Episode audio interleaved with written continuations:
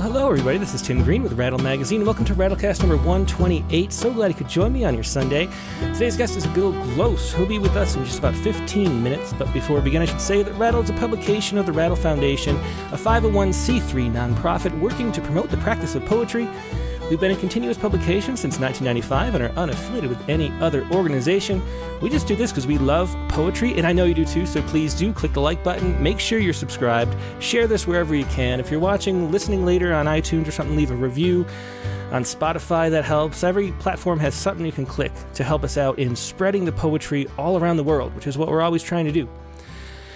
Now, to begin, we're going to start with today's poem, the Poets Respond poem. And uh, Bruce Bennett, uh, a real legend within the literary community, is here with us in just a moment. Let me call up Bruce and see if we can get him on the line. Hey, Bruce, this is Tim with Rattle, and you are live on the air. How are you doing today? I'm doing great. I was trying to reach you through Skype, but it didn't work. So, anyway, Thanks. Yes. Yeah, no problem at all. I mean, this is really a, a podcast anyway. So, sure, um, I know. I know. so, so we uh, have the audio, which is all that really matters. That's uh, great. But, but, yeah, do you want to tell us about this poem that you wrote today? I just loved it. Oh well, thank you, Tim. Uh, yes, uh, as I mentioned, we live fairly near Auburn, so everybody around here is very conscious of crows, which may or may not be a problem.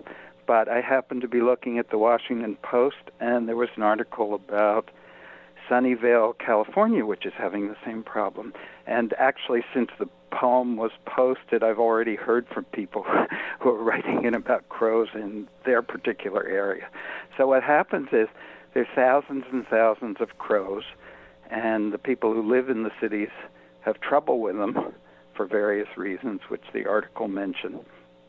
And I just happened to run across that and started to write the poem, and it got to be uh, longer and what it is. And I suddenly thought, hey, this is one for Poets Respond if Tim's interested. So I, I was delighted you were. Well, the, the timing was interesting too. We actually, uh, just for me personally, we went to Disneyland um, last week, and Disneyland was full of crows in the same way, which I'd never seen before. Right over like the the haunted mansion kind of you know, Pirates of the Caribbean area.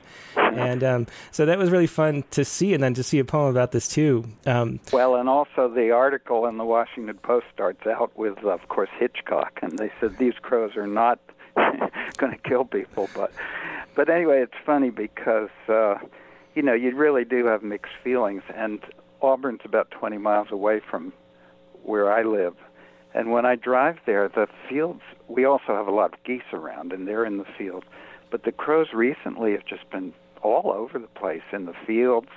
Uh, and I wrote another poem just the day before about seeing a dead deer next to the road, and there were crows on the deer, and then there were crows in the sky approaching. And so it's we're we're really living in crowland, I guess.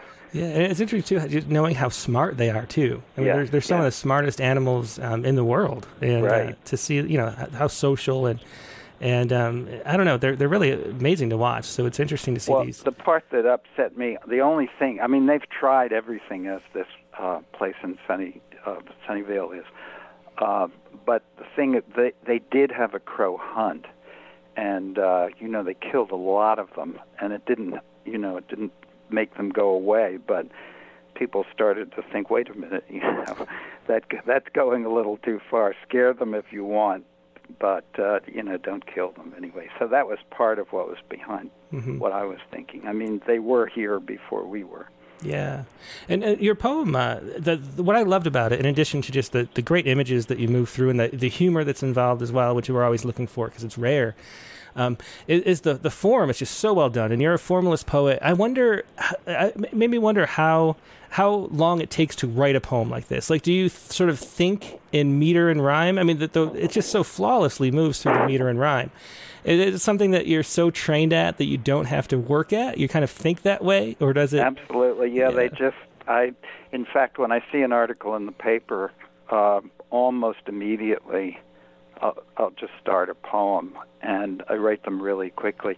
Uh, I know you had Melissa Balmain on uh, mm-hmm.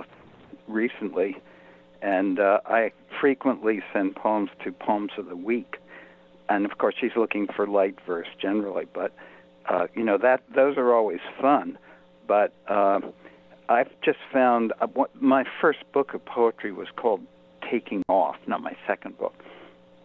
And uh, I realized that a lot of my work just comes from seeing something and almost immediately taking off hmm. from it. And when I'm reading the New York Times or the Washington Post or just hearing something, uh, yeah, a, a, you know, a line or two will come into my head, and then I will finish it almost immediately. So most of my poems are pretty short. This is this is actually one of my longer poems. yeah. Well, uh, I think we'll have to have you. I'd love to have you as a guest for a full show sometime. So we'll have to do that and, and set up Skype for sure ahead of time. Um, do you want to go ahead and read the poem? Sure, sure. And uh, thank you for uh, the changes that you made because I was having technical problems trying to to uh, read it the first time. But yeah, no problem. Good. Uh, and of course, the title is uh, taking off from Frost, whose woods these are. Whose woods these were. If we could reason with the crows, it might not help us, but who knows? Thus, Sunnyvale's embattled mayor. They've tried all sorts of things, but there the crows still are and will remain. So far, all efforts are in vain. The sidewalks will stay coated white. The skies will darken every night as countless crows fly home to roost. The citizens must just get used to living with an alien species. But it's not just the noise and feces.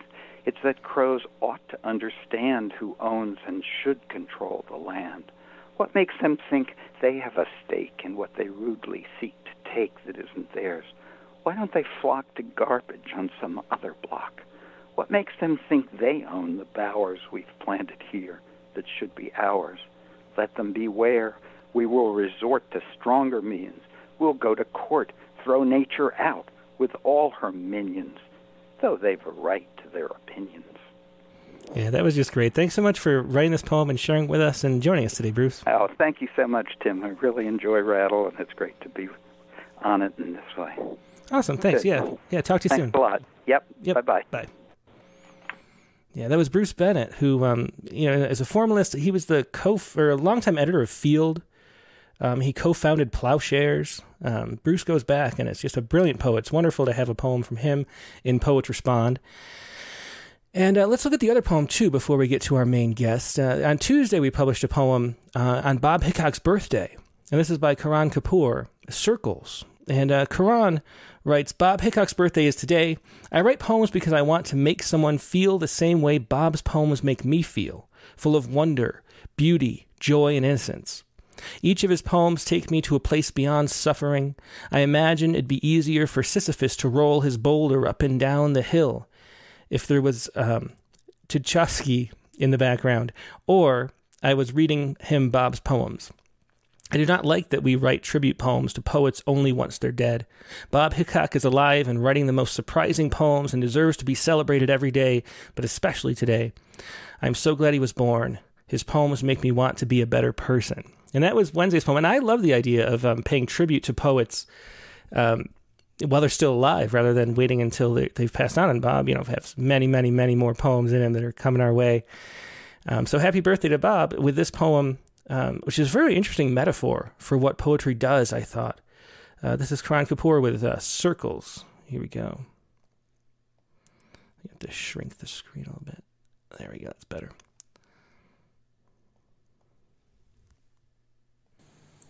Circles after Bob Hicok. I do not want my mother to die. My mother does not want her mother to die. Her mother does not want her husband to die. Her husband does not want his son to die.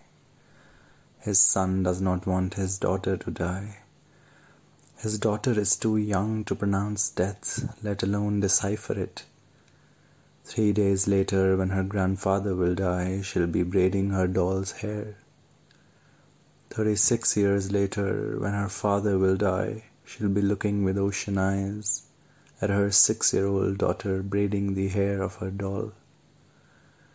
Three days later, tired of the doll, her daughter will ask her the question she did not ask her mother Where do they go? She won't know what words to put in her mouth, so she'll leave her mouth open. She'll chew on it all night. Nobody wants to go somewhere where they can't return from, do they? But then who wants to go so far only to return? My father cuts the strings of kites when they are way up in the sky. The world is full of kites like these. The world is full of kites like these. I just love that ending and that metaphor. Once again, it was Karan Kapoor with Circles after Bob Hicok. Now, that was Tuesday's poem last week. What we're going to do is start having, you know, talking about the last poem uh, rather than having a preview. So uh, we have another poem coming up this Tuesday, which you will see on Tuesday, but we'll keep it a surprise until then. Um, so we're going to take a quick break, and I'm going to go to today's main guest, uh, Bill Glose. So we'll see him in just a moment. Um, hang on, and I will be right back.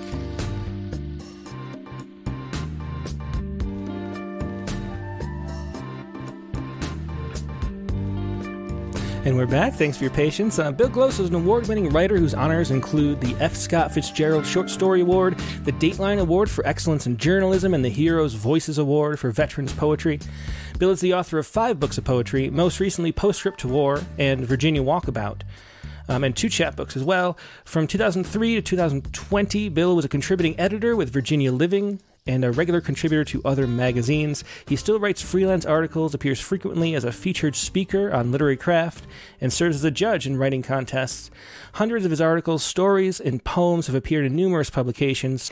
Um, yeah, you can find his website at billglose.com. And uh, here he is, Bill Glose. Hey, Bill, how you doing?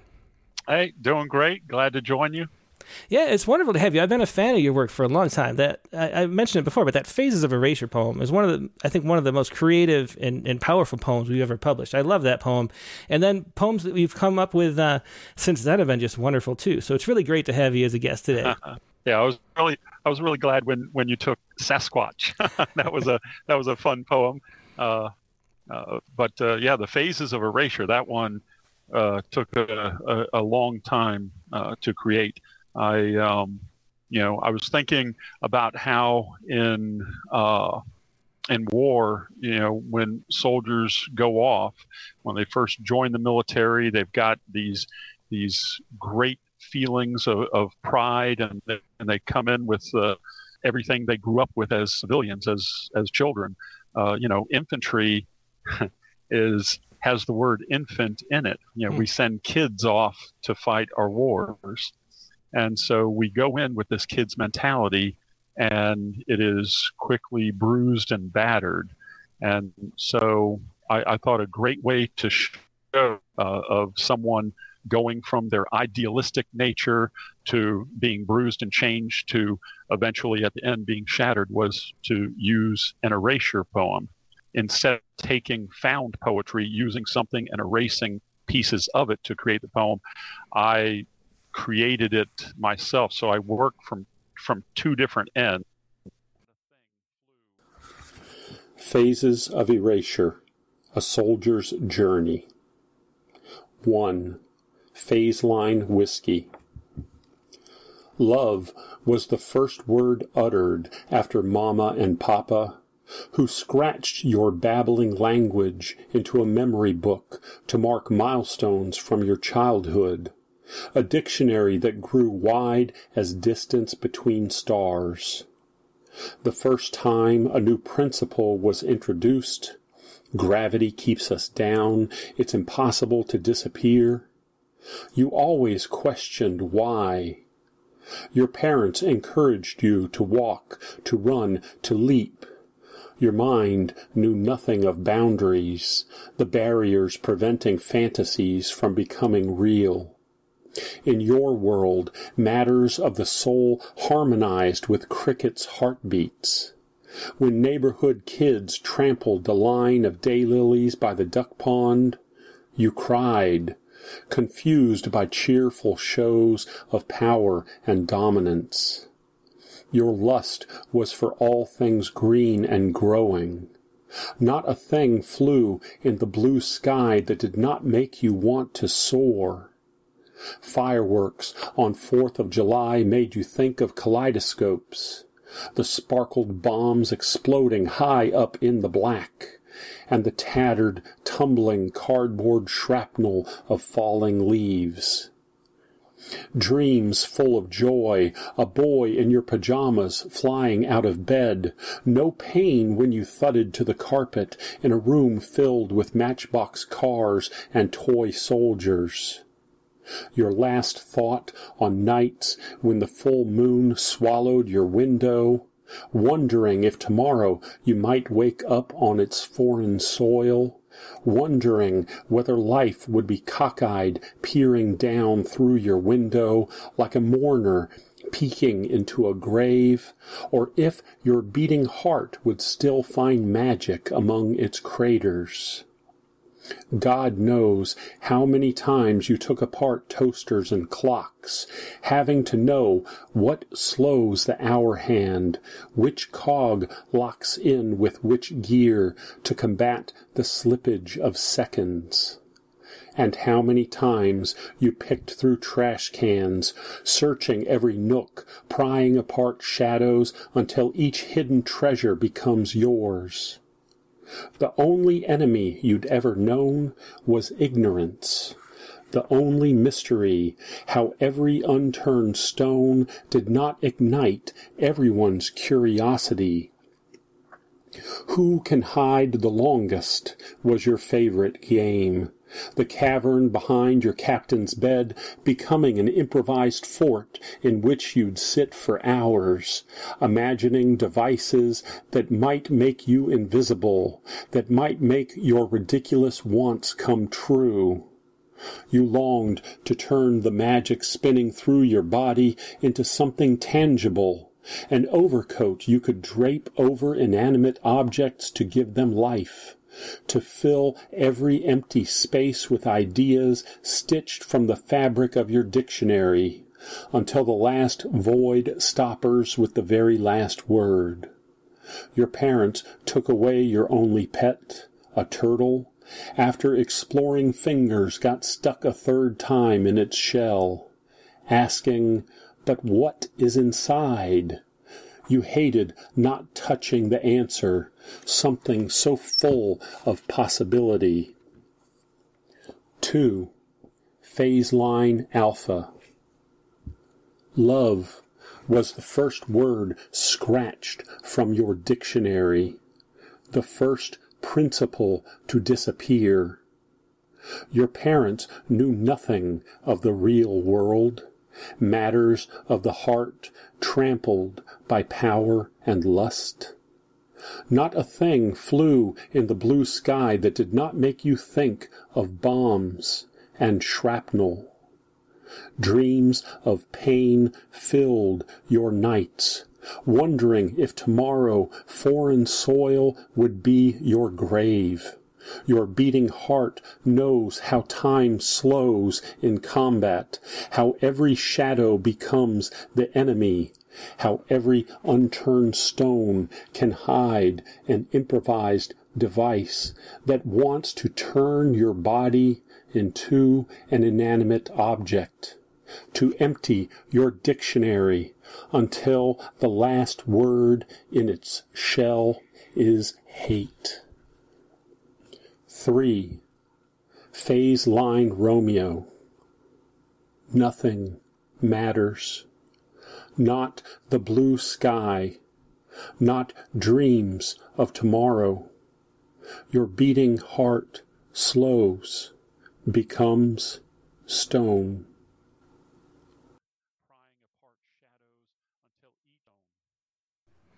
Yeah, that is just such a great poem. Can you explain a little bit about how it came to be as an erasure? Was that your your idea originally to have it written that way, or or when did you come to that? I, I you mentioned um, in in an interview or essay or something that I saw that you revise a lot. You revise, revise, revise was one of your yeah. dictums, Right. Um, so so how much of that came in the revision? Like at what point did you realize that that was the form that the poem should take? Uh, originally, I was down some some thoughts of what I wanted to create with this, and I had seen some other erasure poems, which in general use found work. Actually, hang on, Bill. erase. Bill, hang on from one second. I'm Uh, gonna Yes. I'm gonna hang up and call you back, and hopefully we'll get a better connection because it's it was stable a little bit for a while, then it's getting choppy again. So let me just hang up, and maybe we'll get a better better server, more direct or something. Okay. Or should should I try that maybe? Yeah, I'm just gonna hang up and I'll call you back. So so just answer when I Okay. call. Okay. Yeah. So sorry everybody. It's uh sometimes that happens. Hey Bill, you there? Let's see. Maybe that worked a little better. I- Is okay. Is that any better now? I, I hope so. The, the weird thing, which usually doesn't happen, is that um your your video isn't is choppy, but your voice was choppy. Usually they like prefer the audio. I don't know. But anyway, uh, we'll see if it's better now. Um, Okay. Yeah. So, so I was just asking about the uh, how how the uh, the erasure poem came to be. So so Right. can you start over with that? Right. So I, I was gathering my, I gathered up information uh, for this poem and I started creating it. And as I did, I, I was thinking about found poetry and how uh, uh, a poem can be pulled from something else, from a line of text, from a page in a magazine, from anything. And, uh, and I was thinking about how one is changes the original material. And that was the same message I was trying to give in this, showing the change that happens with a soldier. And so, uh, pretty near the beginning, I, I wanted to make this an erasure poem. Uh, but I didn't have the, the text, you know, uh, uh, the pages that I was going to take it from found. So I, I was creating it uh, from whole cloth. And you know there's several places in there when it gets near the end where it's talking about about hate and combat and things like that and it was tricky working those into the beginning when uh, when it's showing the the childlike enthusiasm for life and uh, uh, to get those in there. Let's see if i can find you know so talking about the fireworks with the sparkle bombs exploding and talking about the uh, what it would be like to be on the moon looking down through the window if that would be like looking into your grave and so working some things like that and to try to keep some childish magic alive while still placing those hmm. words into the text to be able to be used later Oh, that's so fascinating. So I, I didn't imagine that that you sort of it was almost like an erasure in reverse, like you're planting evidence to you know hmm. planting something to appear later.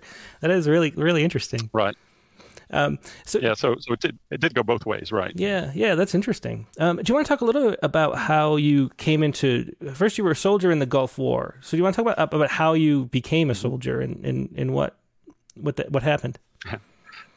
Okay, so I uh, I am not just a veteran. Uh, I am the son of a veteran.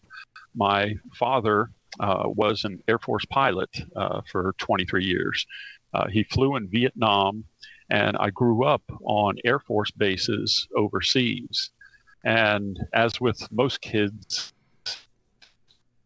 I wanted to be like my father. As with, with mo- most boys, I, I wanted to do what he did, but I've got bad eyes. So when I went off to college and enrolled in Air Force ROTC, I, I thought I was on track to become a pilot, and uh, they assigned me to a missileer slot instead. Uh, so I figured, okay, if I can't fly the planes, I'm going to jump out of them.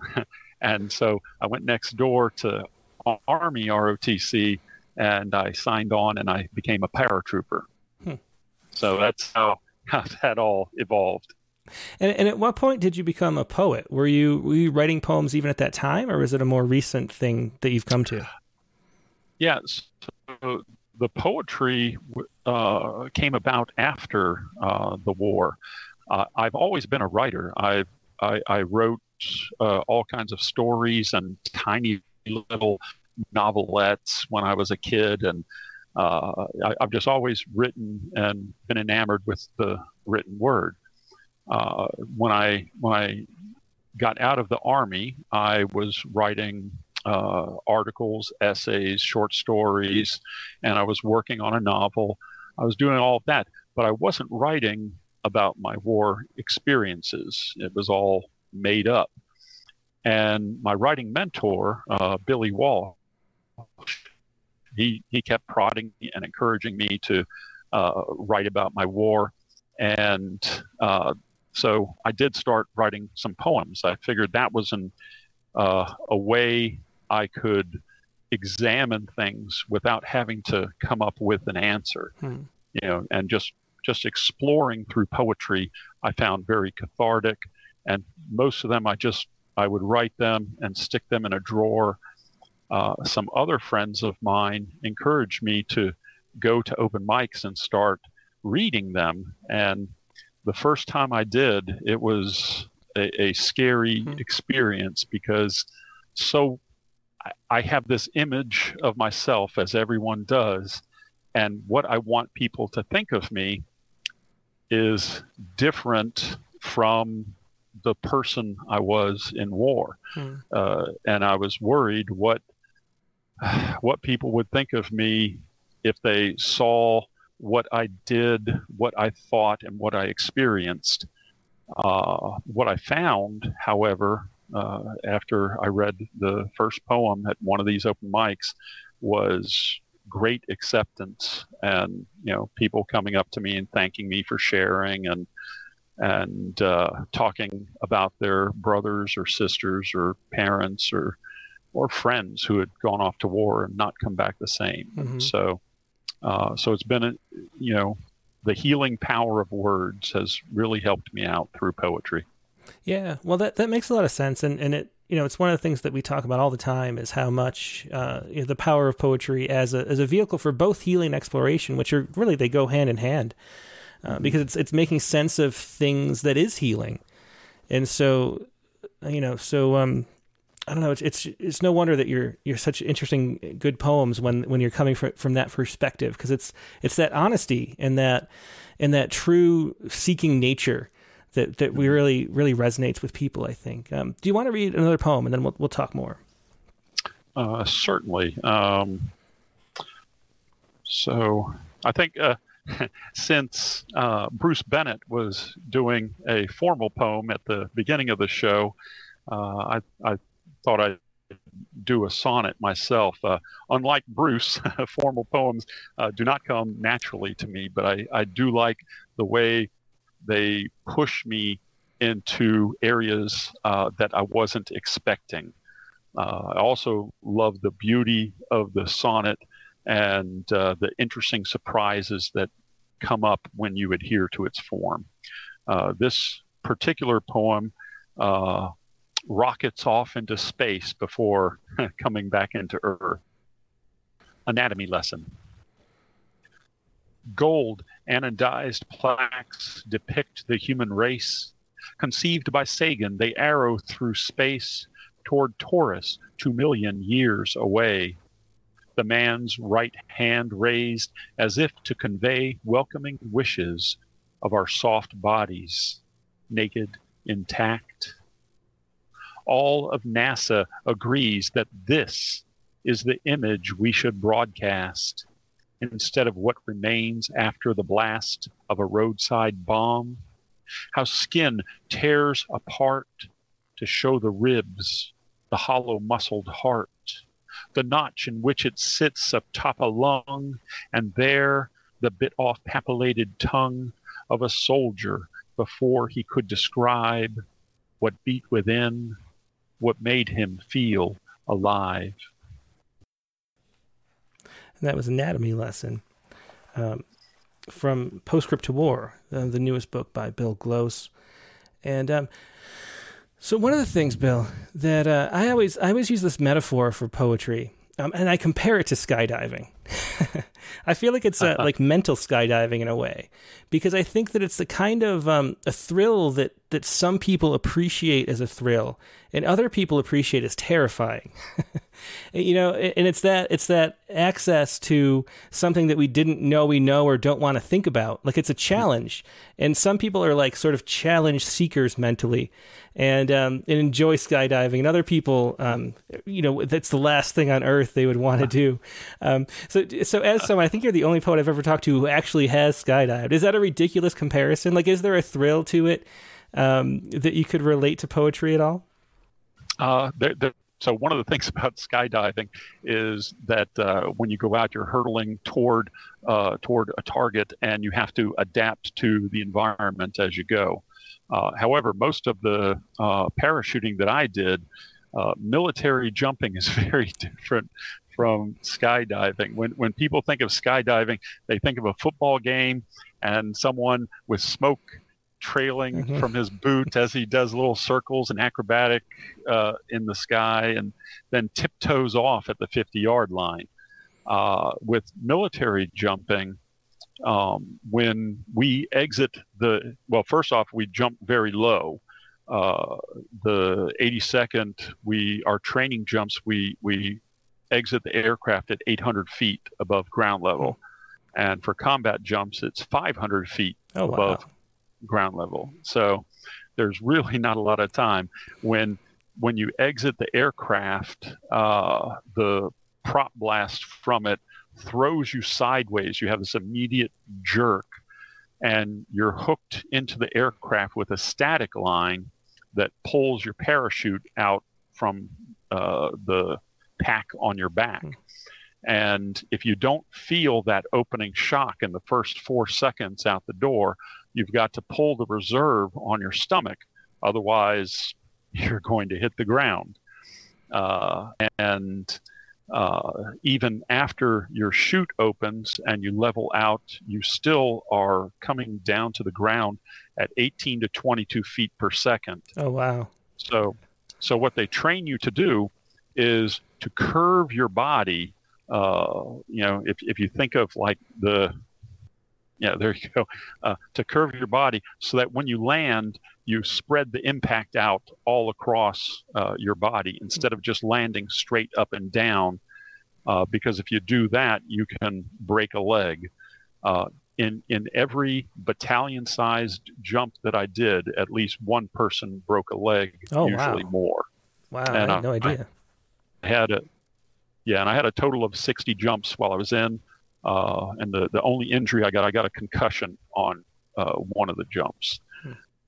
Right. So, so uh, let, us go to another poem. What do you want to read next? Okay. Well, we had just talked about parachuting, so I, I thought I'd uh, do a parachuting poem that comes from my uh, an earlier collection called Half a Man, and this is called Aerodynamics. Pointed tips of bullets slice air with supersonic cracks. Mortar rounds hurl themselves from tubes, fins providing grace to parabolas. T10s have no steering lines. Bodies drift beneath silk where wind and chance decides. An easy trajectory to follow with the front sight post of a rifle. The only defense is speed, so paratroopers fall like flower pots knocked from ledges. They rush to greet soil's fist at 22 feet per second. The impact enough to snap straight legs like fired clay. At the last second, jumpers curl bodies like runners on rocking chairs. Spread the kiss of earth from foot to shoulder slink into tall grass. Yeah, that was aerodynamics from uh, one of the earlier books. Which book did you say that was from, Bill? That was from Half a Man. Half a Man.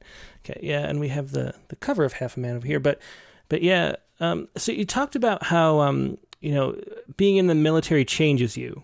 Um, can you talk a little bit about that? About how um, you know what that process was like and looking back at yourself it feels like you kind of get a, a sense of just the way we're different people over time um, going through experiences like that. Can you ex- explain what that was like? Yeah well uh, when when you're in the military uh, especially when you're in a combat unit every action you do matters. Uh, you know if you know if you don't if you aren't carrying the proper equipment, someone else in your unit might suffer because of it. Even if something as simple as you didn't drink enough water and so you get dehydrated, then someone else has to pick up your slack and the unit can suffer. Uh, here in the civilian world, you know, it, it doesn't matter what time I wake up. It doesn't matter if if if I'm feeling dehydrated, I can just stop at 7-Eleven and get a Gatorade. you know, mm-hmm. uh, there's always choices and options. So uh, the the hardship of the experience really, uh, you know, it, it, brings soldiers together, and you know, it, it, it keeps you tight with them for the rest of your life, and then when you get out and you encounter other veterans, even from other services, there's still that that close bond with them because you know there's this shared experience, knowing what you went through because they know what they went through, uh, and then coming home, uh, a lot of people sometimes find problems. Uh, in in regaining that sense of that sense of purpose uh, the importance of what they do. Um, and you know, so that can that can be difficult in transitioning. Mm-hmm. Um, so another thing that you I didn't realize about you that, that you have a degree in civil engineering. Um, which right. is always interesting too. so you have such a just a diverse background compared to most poets. Uh, do you think that what you learned as a civil engineer um, has any effect on the way you go about approach, approaching a poem? Like, do you think about it in terms of that kind of construction more than other poets might? Do you think? It, uh, much thought, but I. But the thing that uh, being trained as an engineer does is it teaches you a, a way to think about things, to problem solve, and I think that does uh, come into my poetry. Uh, I, I, will say that I, I graduated with a degree in civil engineering from Virginia Tech, but then I became a paratrooper immediately after. So the only uh, civil engineering I did was digging foxholes. uh, and and then after I got out, I was in factories uh, for a while before becoming a writer. That's what I was thinking exactly. Was that um that that that engineering has so much sort of an iterative mindset, like you you, you perfect things over time and tinker with the efficiency and and you know and and that has a lot to do with the way poems are constructed at the same time. Um, so so it's interesting to hear you know you come from that have that training even if you didn't um, use it for more than foxholes, um, you still you know come from that background and, and sort of maybe think that way. Um, and, and, so it's really interesting to see uh, that come out in a poem like Phases of Erasure that we were talking about before, where um, you know you could see it sort of be constructed piece by piece over different iterations through time. Right, right, and uh, and and I have found also when I'm when I'm doing the revisions that poems can take on new lives of their own. Uh, one thing I one thing that's really important to me is the lyricism of a poem. Uh, it, it matters not only what you are saying, but how you say it.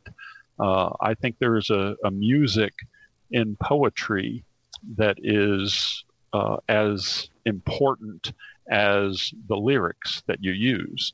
And um, you know so one of the things i do when i'm editing i, I will i will take a, a poem that i've created and when i go out on my morning walks uh, let's say i'm going on a four or five mile walk i'll i'll turn this poem over and over in my head and uh, i'll say it aloud uh, you know looking like a crazy person.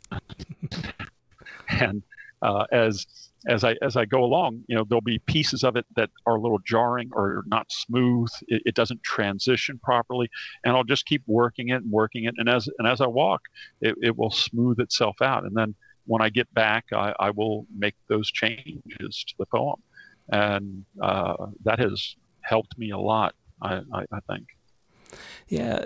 Um, do you want to talk about your that that walk because you have the Virginia Walkabout book where the whole book is um, poems sort of composed in that way, and and I think right. it said you, you you wrote you walked like fifteen hundred miles or something while writing the book.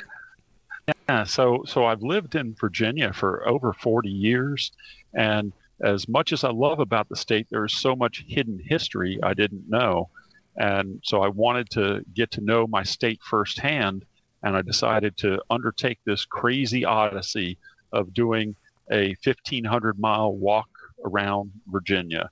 And I explored every region, I crossed every border, and along the way, I learned as much about myself as I did the state.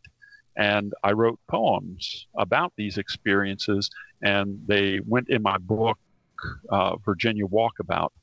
Um, and I, I, I, do have uh, one poem to share from that book uh, here. Um, uh, so sometimes uh, tiny pieces from your life blend together with world events to create the magic of a poem. Uh, the region I live in is called Hampton Roads, and the greater metropolitan area there includes Army, Navy, and Air Force bases. Uh, well, I hiked through one of those bases, Fort Monroe, with an Army buddy of mine who was preparing to deploy to Afghanistan for his seventh hardship tour. Uh, recent news reports at that time had stated 22 veterans were committing suicide every day. So I feared for my friend both during the upcoming deployment and then after his return. Well, while we were hiking uh, through Fort Monroe, we came across a hidden pet cemetery. And there was another friend of mine who had recently put down a beloved who had cancer. So all of those pieces from my life and world events and the environment all went into uh, the following poem, which is called Among the Crenellations. Like wolves in packs of four and five, they lope along the avenue. These muscled men in gray shorts and tees, hair shorn to bristles. Or else they run in columned blocks, invading half the street with cadent song that claps their stroking legs like metronomes. Every word audacious, every gliding movement grinning. It is easy to believe these gods we've chiseled from granite principles will live forever Along Fort Monroe's parapets, they race into an autumn wind, sun glinting off the James, dew surrendering in misty streamers to the coming day.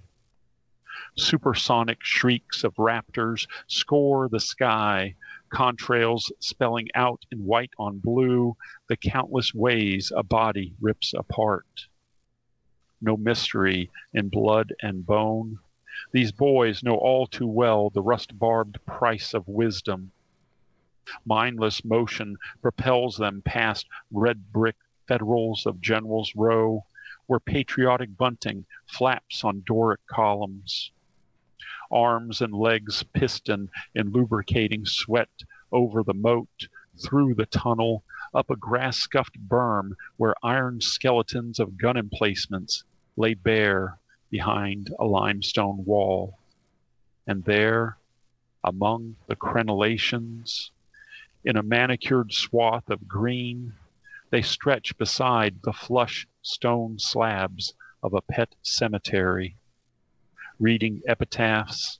Each soldier pictures loyal dogs on clinic tables, whispered promises that sleep must be better than this fingers twined in fur as everything rigid falls slack. And that was Among the Crenellations from Virginia Walkabout, the, the second to last book that uh, Bill Glose has published. Um, I, am curious about that, just what your experience was like. Um, did you do that all at once, those 15,000 miles? And, and, and how did you stay? And, and, and the, the people you met along the way? Um, what, what was that like? And over how much of time were you doing that? Uh, well, so this this was in 2010 and 2011. Mm-hmm. Uh, while I was in the mountains, that snowmageddon oh. occurred, and and and that put a halt to the walk. So I picked it up in uh, spring of the following year, uh, and I I did it uh, piecemeal.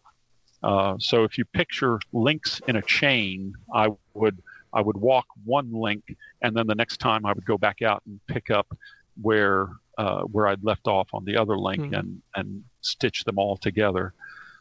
Um, I uh, a, a, good friend of mine, Don West, walked 500 miles with me uh, at, at different points. And then another 500 miles, I, I walked with a variety of other people, uh, some that I met along the way, some uh, friends that just wanted to come out and, and join in this great adventure. And then uh, another 500 miles, I, I walked by myself. Um, but uh, you know, the guiding principle of it, in, in, addition to wanting to learn about the state and and the people in it, uh, I told myself any adventure, anything interesting that I came across, I needed to participate in. Hmm. So, so along the way, I, I flew in a World War II aircraft. I uh, visited a buffalo farm. I jumped from a cliff into a water-filled quarry, and I visited a nudist colony. Oh, wow. so, so, so lots of interesting adventures. Yeah, yeah, I bet. And uh, and another thing that, that you do, you're a journalist, and, and you wrote you know many many articles for, for places like Virginia Living um, about a wide range of topics about about science and interviewing people. I think I saw a picture of you on your website with Buzz Aldrin. Um, right. and and so so how does it compare? Um, d- does writing for that context, for an audience in prose, does that affect your poetry? Um, do you think in the same kind of ways, or is it a totally separate um, aspect of writing?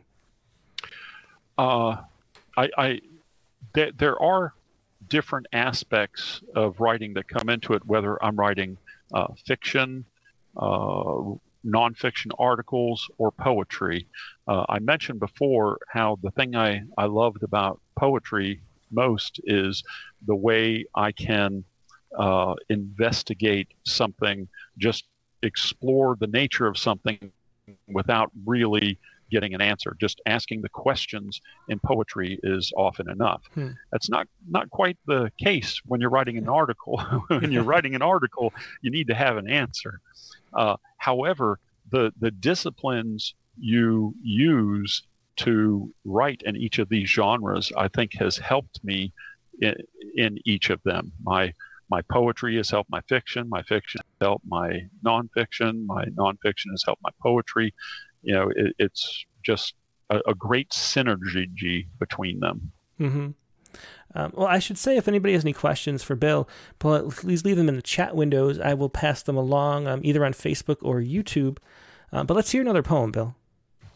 Okay. Um, so, you know, a lot of what uh, what I write about, you know, uh, in Half a Man, I wrote about my various experiences, and in Postscript to War, I expand and write about the continuing wars and other soldiers' experiences.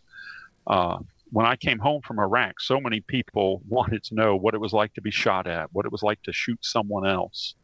Uh, teenage boys were especially fascinated. They thought war was glorious, like uh, I don't know, like an immersive video game. So this poem is for them, and it's called "Get Some." They chant it, these zombies, thumbing controllers, mesmerized by crosshairs on screens, eruptions of arterial red. Get some, get some. Cave dwellers wearing headsets, their avatars run, point, shoot at friends whose faces they've never seen. Get some, get some. Sunshine is no lure no excitement in swatches of green grass, no wonder in the sky. They want to know what it's like to watch a head explode for real. Can't wait until they're 18, worried they'll miss their chance to get some. I want to roll a boulder into their river, change its course. I want to press weight of history upon them, but their minds are already flat.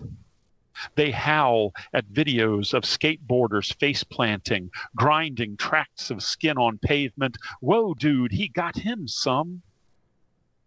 These boys wear innocence like a dirty diaper.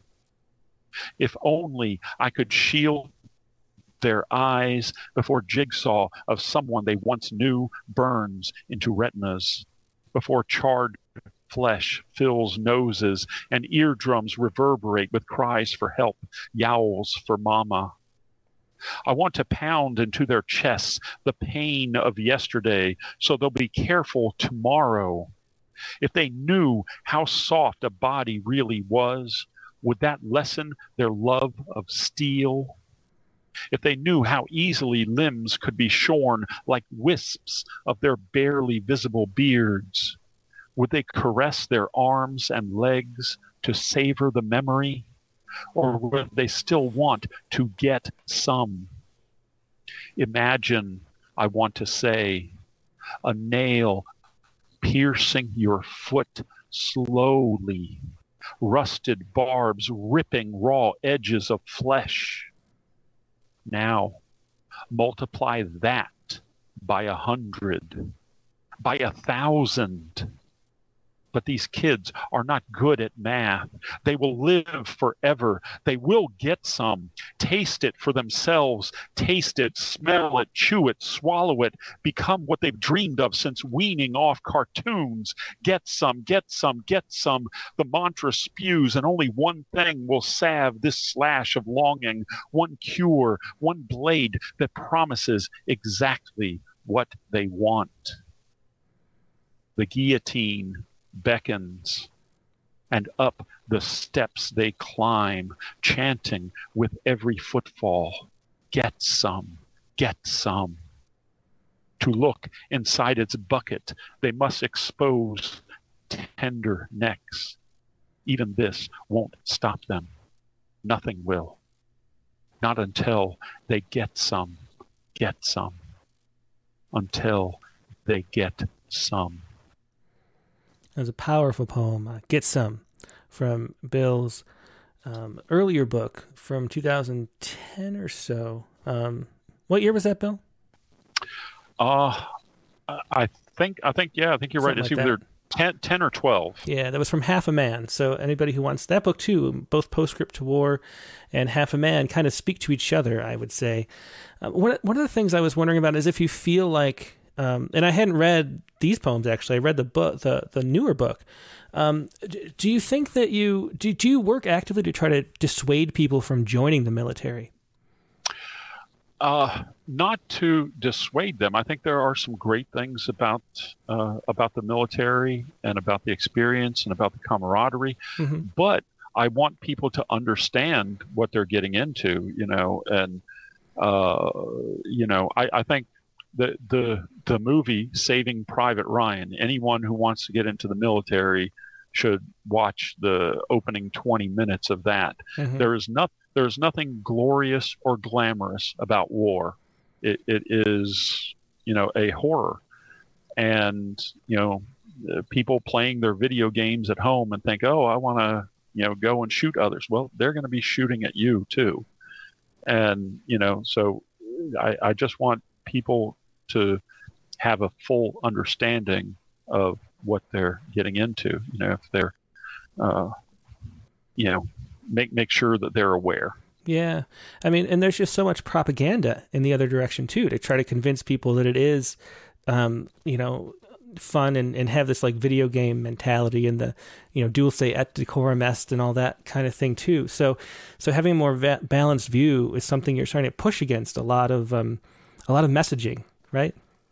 Right, right, and uh, you know, as I as I said, just you know, the the the gleam and glamour that so many people uh, view it with is just not not true. Mm-hmm. Um, now, all of my military experiences, you know, were were not war. Uh, you know, I, I went to Panama uh, for a while. I, uh, you know, the the the parachuting was an incredible experience, and I and I did do some skydiving on my own Mhm.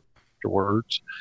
Um, you know, just the you know the experiences of going to foreign countries and getting to see the culture um, of of being stitched into this huge fabric of other military members. You know, there, there's a lot that you do get out of it as well. Um, I think uh, uh, one of the poems I, I, sent you a video link for uh, Mouth of Sand. Um, that one, uh, you know, talks about the experiences of being in the desert. You know, it has you know nothing to do uh, with war per se, but you know, it, it does show, um, you know, what what it's like being somewhere that is uh, so foreign to most of our experiences here in America. Yeah, um, uh, well, there's no questions right now, but there's a lot of people saying, talking about how powerful, especially that last poem, Get Some, was. Uh, Lisa Allison says, um, incredibly powerful. That's the first poem that has brought me to tears, nausea, and awe at its beauty at the same time. Sheer brilliance and beautifully read. And um, Olga um, Kleckner, what a powerful and stunning poem, she says. And I could totally agree. I mean, that your your performance of that was just one of the one of the most powerful things. Patricia Casey here says, "Powerful Bill. I love the emotion you portrayed in your reading." So I just thought I'd pass that along to you since you can't see the audience. Um, yeah, and, thank you. And um, so let's uh, play this uh, let's play this video. You're not gonna be able to hear it, so you just have to wait until I sort of come back. You're just gonna have like a minute or two of silence. okay, um, no problem. But I'm gonna I'm gonna mute you, and I'll play this video, and then we'll talk about um what you're doing with video on YouTube. So you have two YouTube channels, I believe, that you run. So we'll talk about that. And uh, but let's see. This is a mouth of sand, and I'll put it up on the screen here. This is um from Bill Glose's channel, um, or this is from Virginia Poetry Online. Right, and, which I run, but I'll talk about that after. Yeah, so let's uh, let, let's hear this, and I'll I'll uh, I'll come back in a second, Bill. Okay, so here here's this poem, uh, "Mouth of Sand." Mouth of Sand by Bill Glose. Outside our tents, wind whipped brown lances every sliver of exposed skin. Canvas walls billow like gasping lungs as we spit gouts of sand flecked phlegm and listen to a low pitched keening like the moaning of a bassoon. Truth is like the scouring grit of wind, precious lies stripped away to leave one naked as a newborn calf. Sand inside our goggles, our gloves, our underwear, the interior mechanisms of our guns, bolts cracked open to reveal powder as fine as regolith scooped from the moon, a surface without atmosphere, without sound. Every granule loves to tell the story of how it once belonged to a mountain before the pulverizing sledge of time, before the yowl of wind eroded every falsehood to which it clung. And that was Mouth of Sand from uh, Bill's book Postscript to War. Um, and uh, really uh, another powerful um, video you put together there, Bill. Uh, uh, can you talk about like what are you trying to do um, on on these two YouTube channels? You have a, um, I, believe you have your own YouTube channel, right? And then you also have the Virginia. Um, yeah, Virginia, Virginia Poetry Online. So the, I mean, the Bill Glose channel. That's just you know personal videos and thing, you know, things you share with family and whatnot. But you know the uh, professional channel that's uh, Virginia Poetry Online. I am a member of the Poetry Society of Virginia, and as uh, you know, so I, I go around the state to attend poetry readings, and I bring my video camera with me, and I I film, uh, you know, different readings. Uh, the original purpose behind this was so that people could see uh, the poetry that's going on throughout the state. You know, you can't, you know, an individual can't go everywhere. But then also, if you're going to an area and you want to know what types of poetry events are in that area, my hope was for this channel to to show them uh, here are events in Northern Virginia, here are events in Norfolk, and they can view some of the videos and say, "Oh, I like this," or "Oh, I don't like that. I'll try somewhere else." You know, uh, to to give people an idea uh, before they they go. Uh, along with that, I I've created a number of uh, poetry movies. Um, you know, there's this one, Mouth of Sand, but then there are others where, uh, just like blocking a a regular movie or short video, uh, I've had you know people narrate the poems and then act them out, and uh, we've gone to the Chrysler Museum, we've gone into gardens, we've you know all, all kinds of interesting things, and it's it's just been a a fun uh, process. Yeah, it's always interesting to see um, poets that do use YouTube because it's a it's it's such an opportunity to share poetry um, in in the spoken word, which is the way that that's sort of meant to be. You know, it's an it's an oral, audio, musical type genre, really, even though we read it on the page. And um, mm-hmm. how do you go about like like when you choose um, what to show? Like how how do you think about what images to show and when when you're doing a a, a poem like that.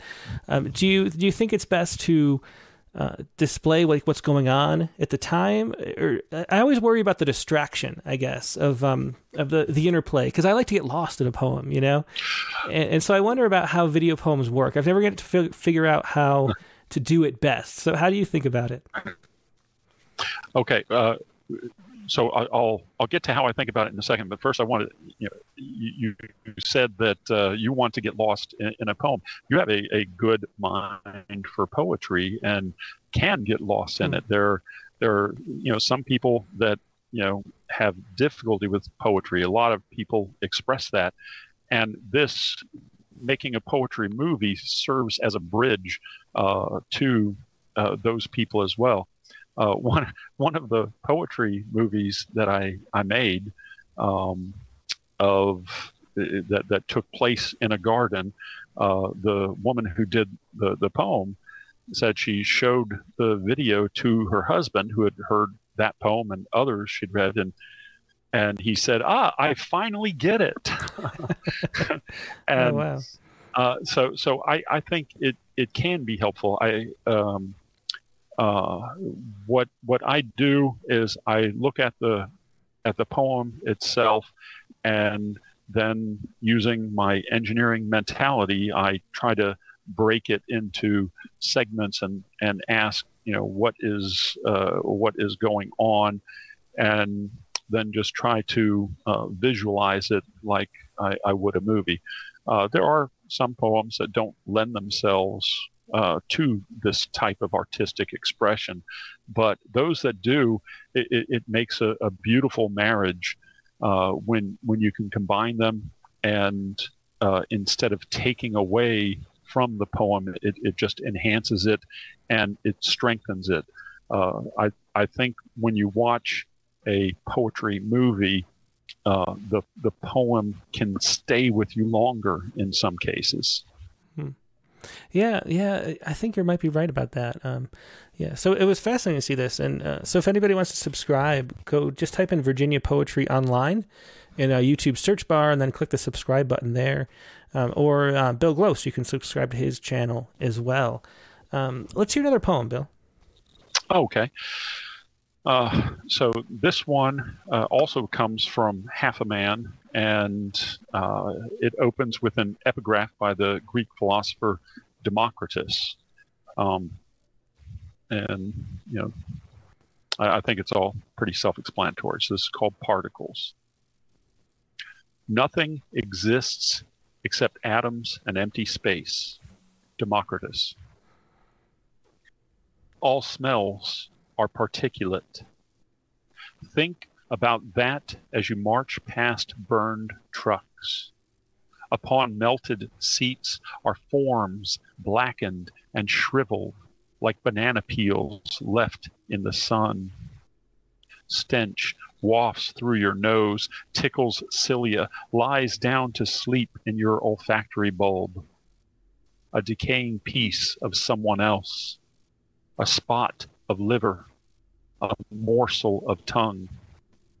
Only comfort is this no one ever dies, they simply change form.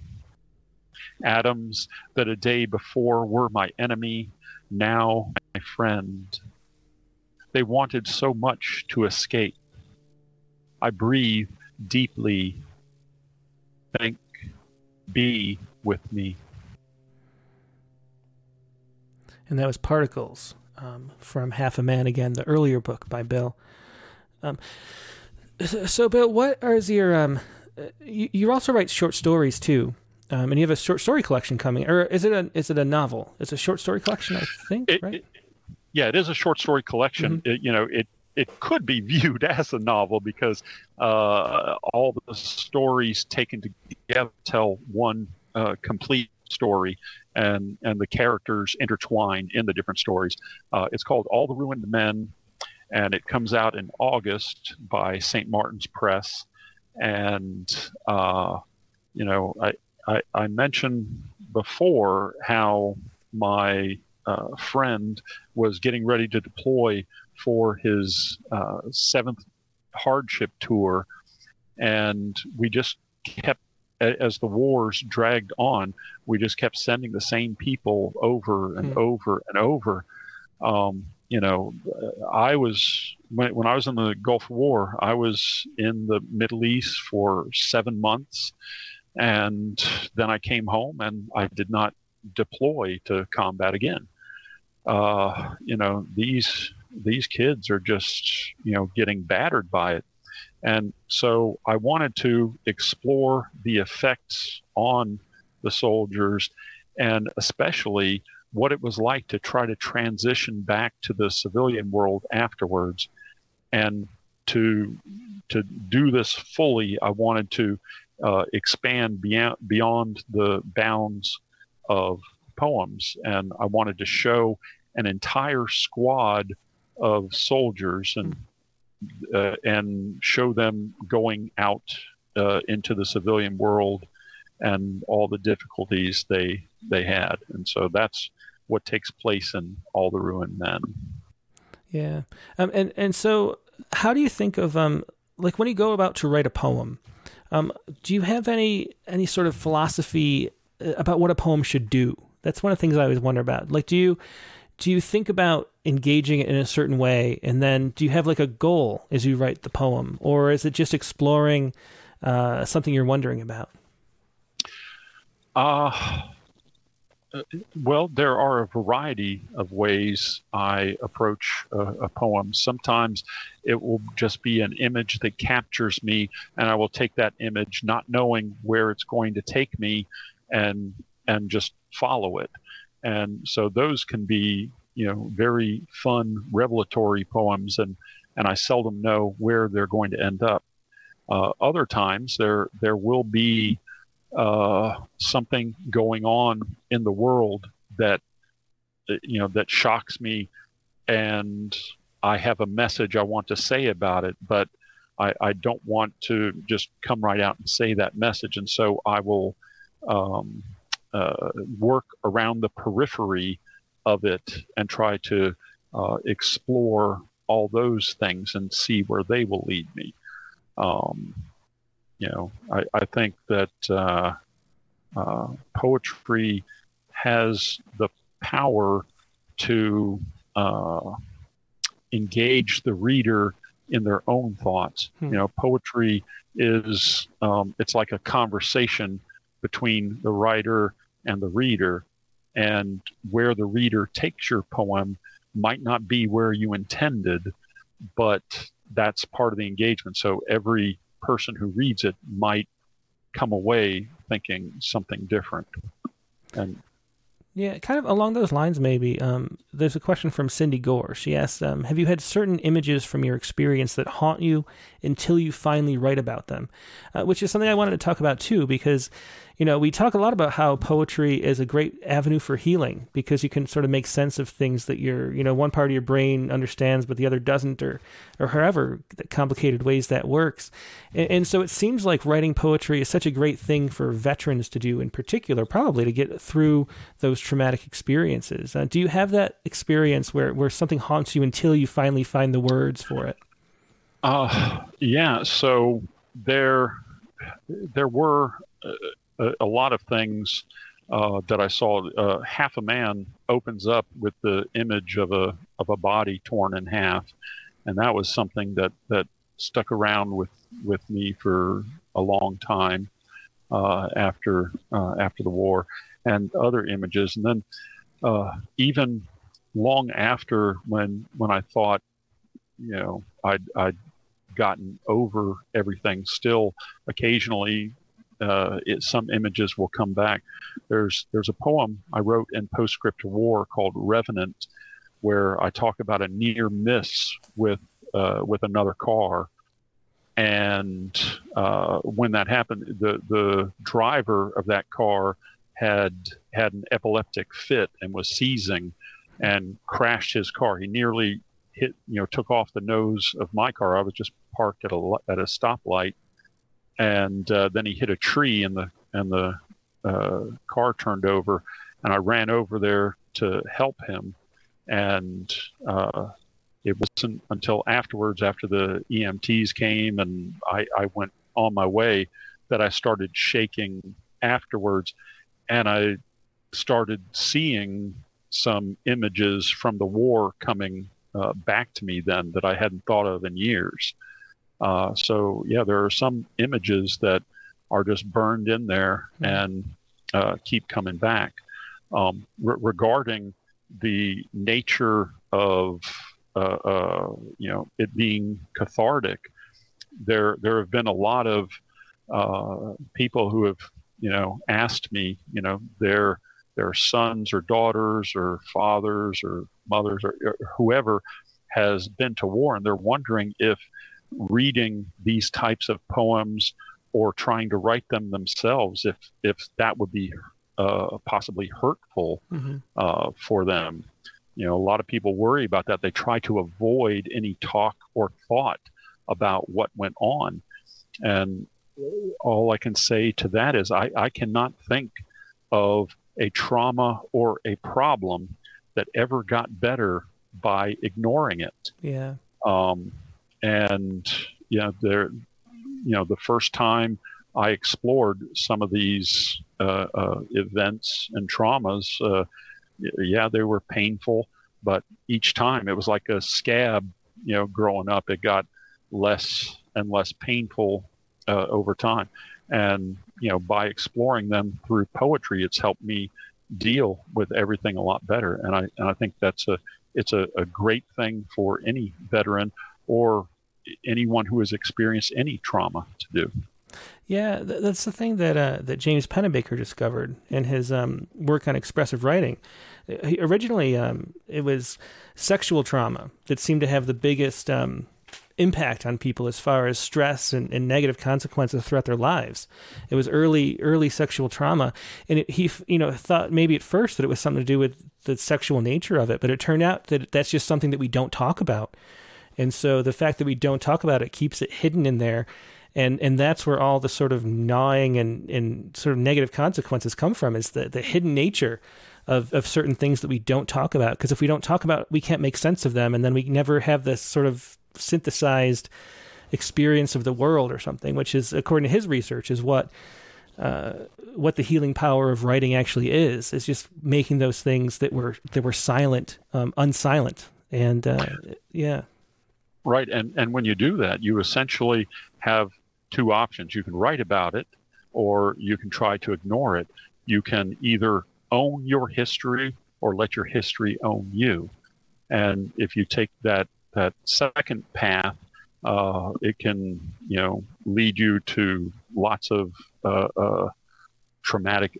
It can just make the traumatic the trauma fester and get worse. Mm-hmm. Um, well, um, we probably have time for maybe two more poems, Bill. Do you want to? I don't know if you want to read that Revenant poem and something else, or um, I don't know how you want to uh, finish out. Yeah, sure. Well, since we just talked about Revenant, uh, I'll Let's see. I'll bring that one up. So it's, it's on 53 if you're looking for it. Yep, I have it.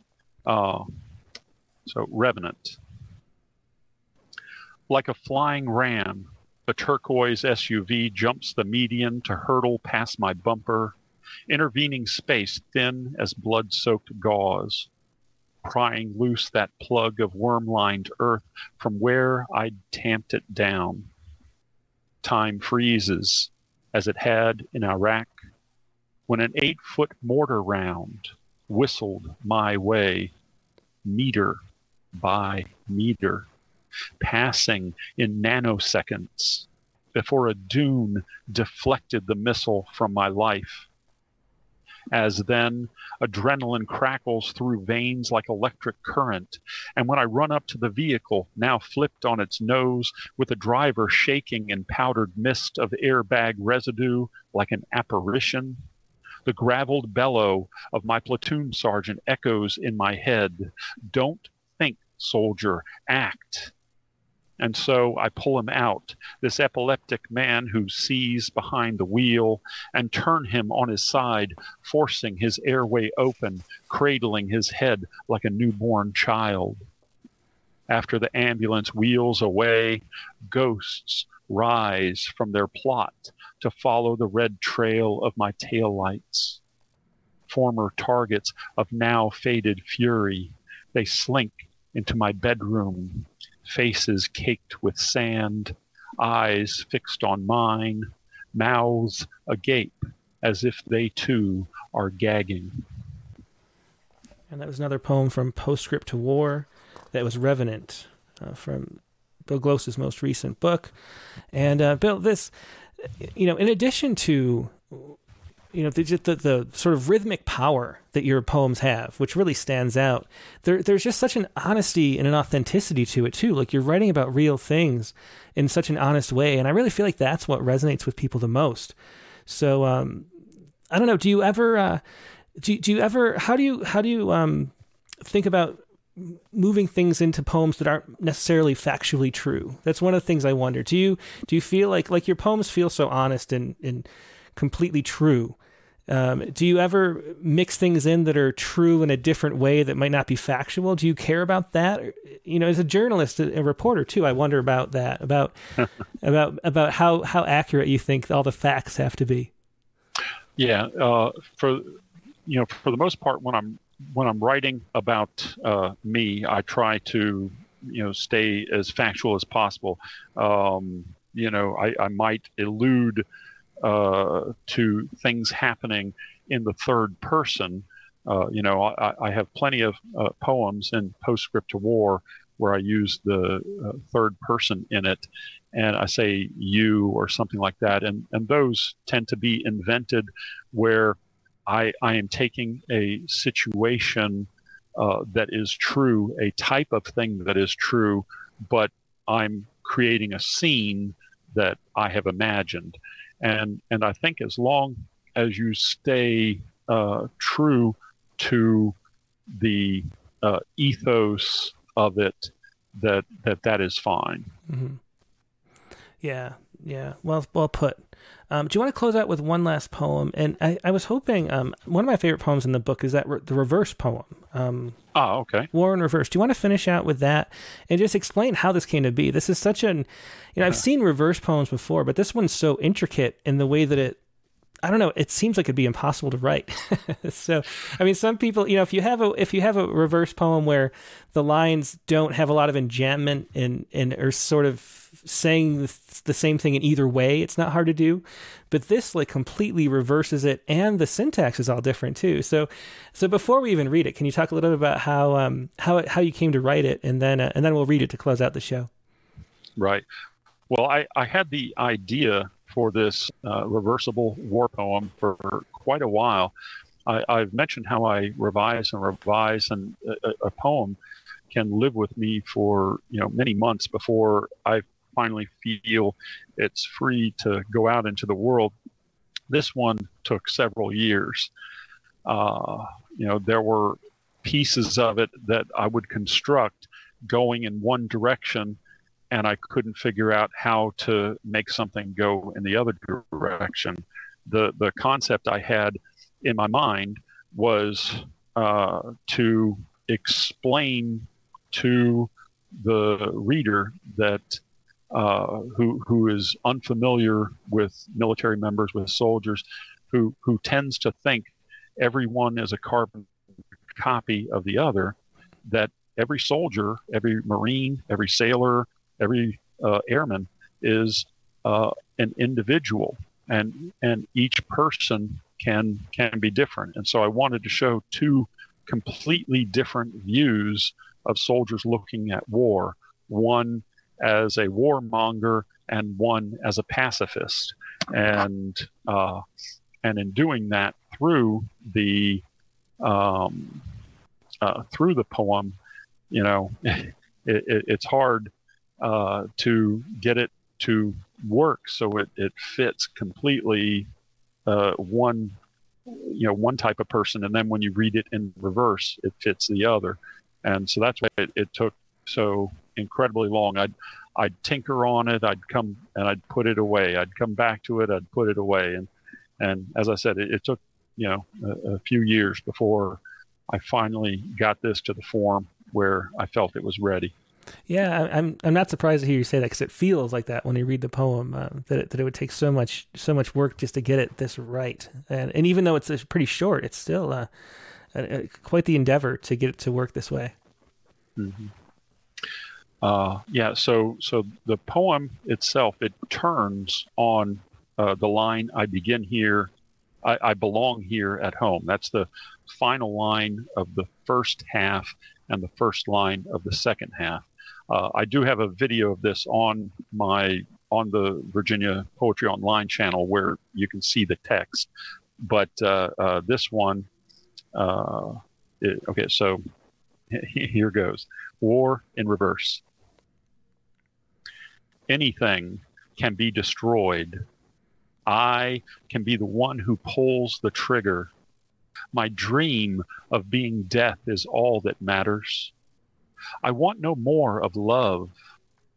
Thinking of the carnage I might incur, I'm fearful of a long and lasting peace. My greatest desire is war. That's why I hate civilized society. My place is in the ruinous din of battle. I have seen all I want of other people. I'm only good for killing and will never think that I belong here at home. I belong here at home and will never think that I'm only good for killing other people. I have seen all I want of the ruinous din of battle. My place is in civilized society. I hate war. That's why my greatest desire is of a long and lasting peace. Fearful of the carnage I might incur, I'm thinking love is all that matters. I want no more of death. My dream of being the one who pulls the trigger can be destroyed. I can be anything. Yeah, that was war in reverse, and that I can be anything becomes uh, anything can be destroyed at the first line. Um, just such an such an interesting poem. Uh, Bill Glose, thanks so much for being a guest today. It was just a pleasure talking to you, and these poems are so powerful and well well written and, and so important, meaningful too. So thanks thanks for being a guest and sharing all of this with us. Oh, it was, it was my pleasure. And thank you for everything you do with Rattle and uh, not just the Rattlecast, but, but everything else. The, uh, the ekphrastic challenge, the the uh, the weekly poem, uh, and uh, all the contests and everything else. This is really an oasis out there among the uh, uh, the world of MFA poetry. well, well, thanks. So. It's so nice to hear you say that because that's exactly what we're trying to do, Bill. yeah. Well, thanks for for being a guest, and and I'll have to talk to you soon. Okay. Have a good one. Bye.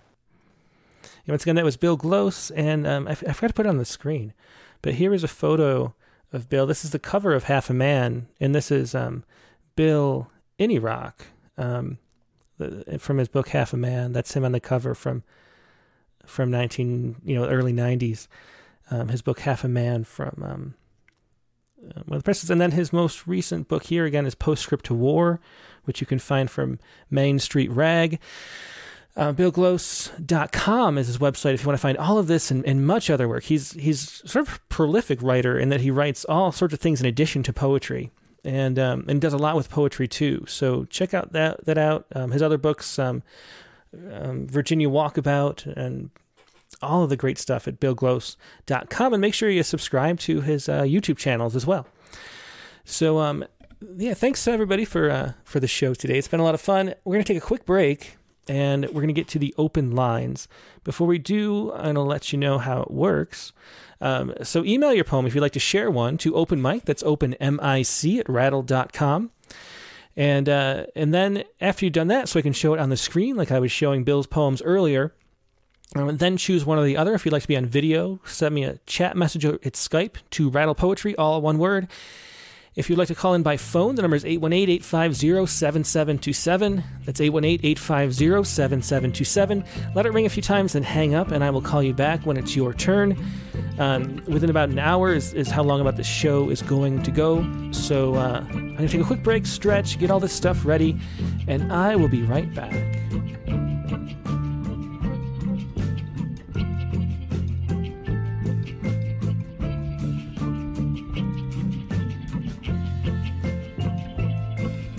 Back. Thanks for your patience. Let me stand up and stretch a little bit.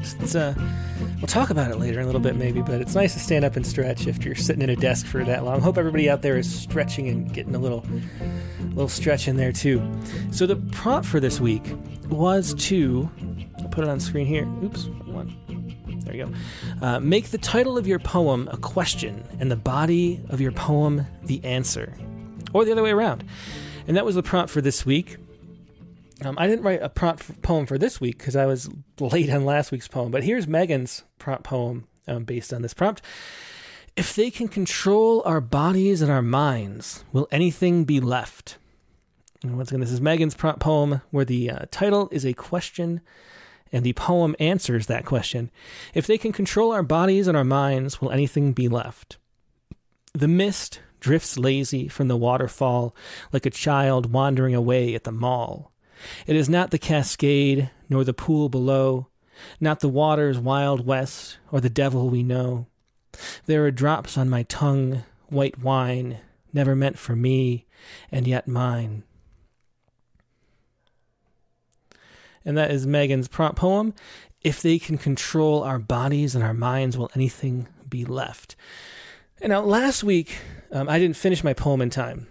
Um, but it's sort of a the, the prompt was to write an echo verse poem. And also in the news last week, Sirhan Sirhan was um, up for parole, and um, his parole was granted.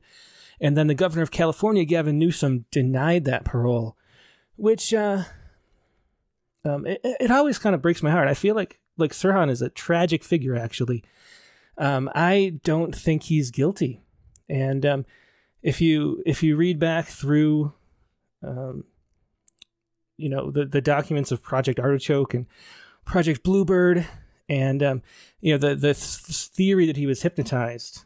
Um, um, it has it's it is as weird as it seems. It's uh, has a lot more credibility than you would think, and I just if you think about his history, um, and I sort of went on a deep dive while researching him uh, for this poem, and he, you know he grew up. He was born in Jerusalem, then um, had kind of fled with his family to Jordan. His older brother was run over by a tank. Then they, then his family seeked political asylum here in the United States.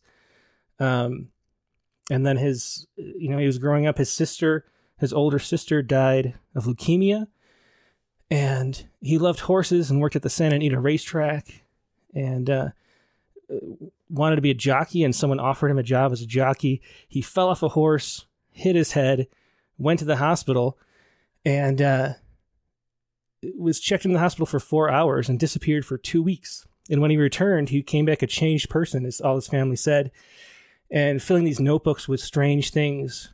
And uh, so this is my poem. It kind of it's almost a meta poem um, in the in the way that uh, Seth Abramson says, where a lot of the lines here are from his actual interviews, the few that you can find and his therapy, his hypnosis sessions that he did with uh, Daniel Brown at uh, at Harvard University. Worked with him a lot as a psychologist.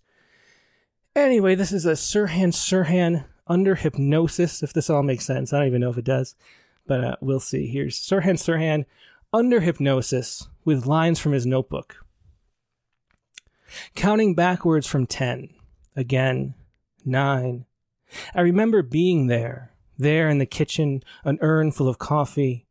Awfully hard to see through the fog of eight. Wait, there was a girl. Beautiful, sir, her hair black as a mare's mane, a flame burning over this gorgeous dress.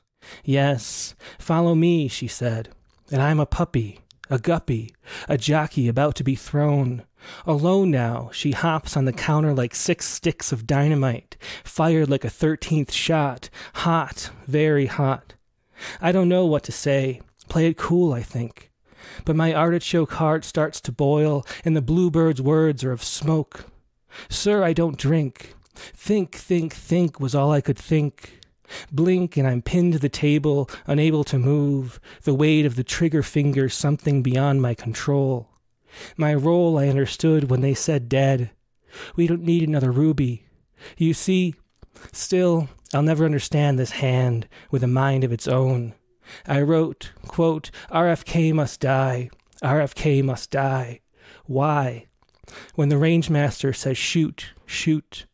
When the range master says shoot, shoot. Please pay to the order, to the order. Please pay to the order of, of, of, of, of. That is my Sirhan Sirhan under hypnosis poem. And you can see I, I the, his actual note. This is a lot of the lines from the poem, or a few of the lines, come from this page of his notebook, uh, which he wrote about a month before the assassination. Um, so anyway, that is my Sirhan Sirhan echo verse poem, and maybe I will write a poem answering a question for next week. Uh, I'm a little behind schedule, but uh, let's see what everybody else has to share. First, we will go to let's go to Bev Wendell Anderson. We usually call her later in the show. Let's do it now. Hey, Bev, how you doing today? Great. How are you? I'm doing excellent. I wasn't expecting an early call. yeah, I try to mix it. So I try to call the people that I call later, earlier sometimes, and so keep everybody is uh, is ready to go. Uh, so, what is it that you want to share today? Well, with your question answer poem form, um, I was reading about um, how the IMF feels that the natural solution to climate change is whales. Hmm. And I thought, oh, that's that's quite fascinating. And of course, I'm quite skeptical about the IMF because of what they've done in various of the poor poorest world countries, mm-hmm. sort of um, in like an indentured servant to the West that they loan them money and then they have to pay it back. So uh, I went into this whole thing quite skeptically, and then realized that they have um, quite an interesting solution to climate change using whales. Yeah, so, uh, So- do you explain this in your poem? Because I I have no idea. I can't even imagine how whales might solve climate change. Do- yeah, so whales are um, because of how they they search for food and go down deep into the ocean and travel the world's oceans. Um, they get all kinds of nutrients that are not in one place and bring it to another place through their poop, and then that helps the phytoplankton to uh, grow, and the phytoplankton uh, are very important in terms of producing oxygen and taking carbon dioxide out of the air. Yeah, that, so that would that's sense. what yeah. the poem is about. It's this um, they call it the whale pump that the whale tra- in its traverse um, picks up all this stuff and re redistributes it and um, helps climate change. And of course, during the industrial revolution and before that, the last three centuries, we killed three quarters or more of the Earth's whales. Oh, yeah, that is so fascinating. So yeah, so with many more whales, there would be much more, um, much more plankton.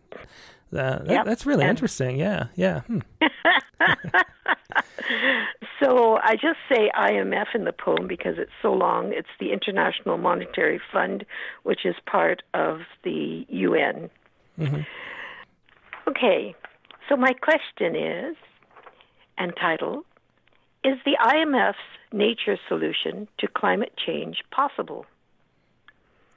The IMF report on CO2 pollution supports whales as the natural as the natural solution. If we could help increase their population, it could change dire climate annihilation. Research shows wherever the great whales survive, phytoplankton, the ocean's food supply, will survive, fertilized by the behemoth's prodigious poop plumes, rich in nitrogen and iron. This algae blooms. From these tiny, mighty phytoplankton comes half of all the Earth's life giving oxygen.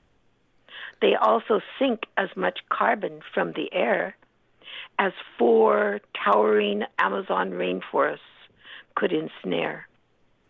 Today, a third or fewer great cetaceans remain to circumnavigate their ocean wide domain, as whaling plundered right whales to the brink, decreasing blue whales to 3%, not quite yet extinct. With eco value of 2 million bucks for each leviathan, makes possible whale stocks might see some restoration, but only if mammoth fines for each one lost were set for poaching, ship strikes, and bycatch in trawling nets. So, to answer this existential question, the IMF should run with its nature suggestion and waste no time in implementation to reverse the harm to our global ecosystem. Oh, that was really cool. Thanks so much for sharing that. And I, uh, as I always talk, tell my kids, I, I, like to learn something every day, and that's my thing to learn for today. So thanks for, for sharing that with us, Bev. Thank you so much. Yep. Bye. Bye bye. Yeah, that was Bev Wendell Atherstone with uh, Is the IMF's Nature Solution to Climate Change Possible? Now let's call up uh, let's call up Caitlin Bucksbaum. She hasn't been on in a while. Just sent us a poem. Hey, Caitlin, how you doing today? Um, good. Can you hear me? I can hear you. So, uh, I have I was out on a long vacation, so I wasn't. Um, that's why I wasn't around. Um, so I didn't write a poem on the prompt, but I do have a poem um, that is a question. So I thought um, I would read that, and I got it published. I submitted it before I left, and I, I think it was it was published while we were gone, but um, on Warp 10, mm-hmm. and I heard about that from Zachary Honeycutt. Yeah, I was going to um, mention that. That's his favorite journal, so it's cool to see that people, you know, spreading the joy. Yeah, you know, I don't I don't do a lot of sci-fi poems, but I thought I would check it out. I was like, yeah, I've got this one poem. Maybe they want it, and uh, I wrote the poem in 2020 um, after I watched The Mandalorian. um, and uh, for I, I think a lot of people know about this, but maybe some people don't.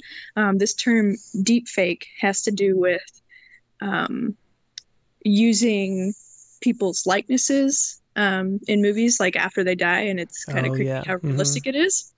Um, so that's what inspired this poem. And the only other thing I was going to say about it is that um, it's actually in the Dio form. I'm pretty sure it's Dio, not Dio. I always say that wrong. Um, but Jimmy Pappas invented that, um, and so I always try to tell people. Is that two uh, syllables per line? What's the what's the um, another that? thing is I don't know how it's displaying for you, mm-hmm. but um, there's supposed to be a break after two lines, so oh. the spacing didn't show up quite right on the website. I think. Mm-hmm. Um, but so each stanza is two lines of three words. So two words and then one word.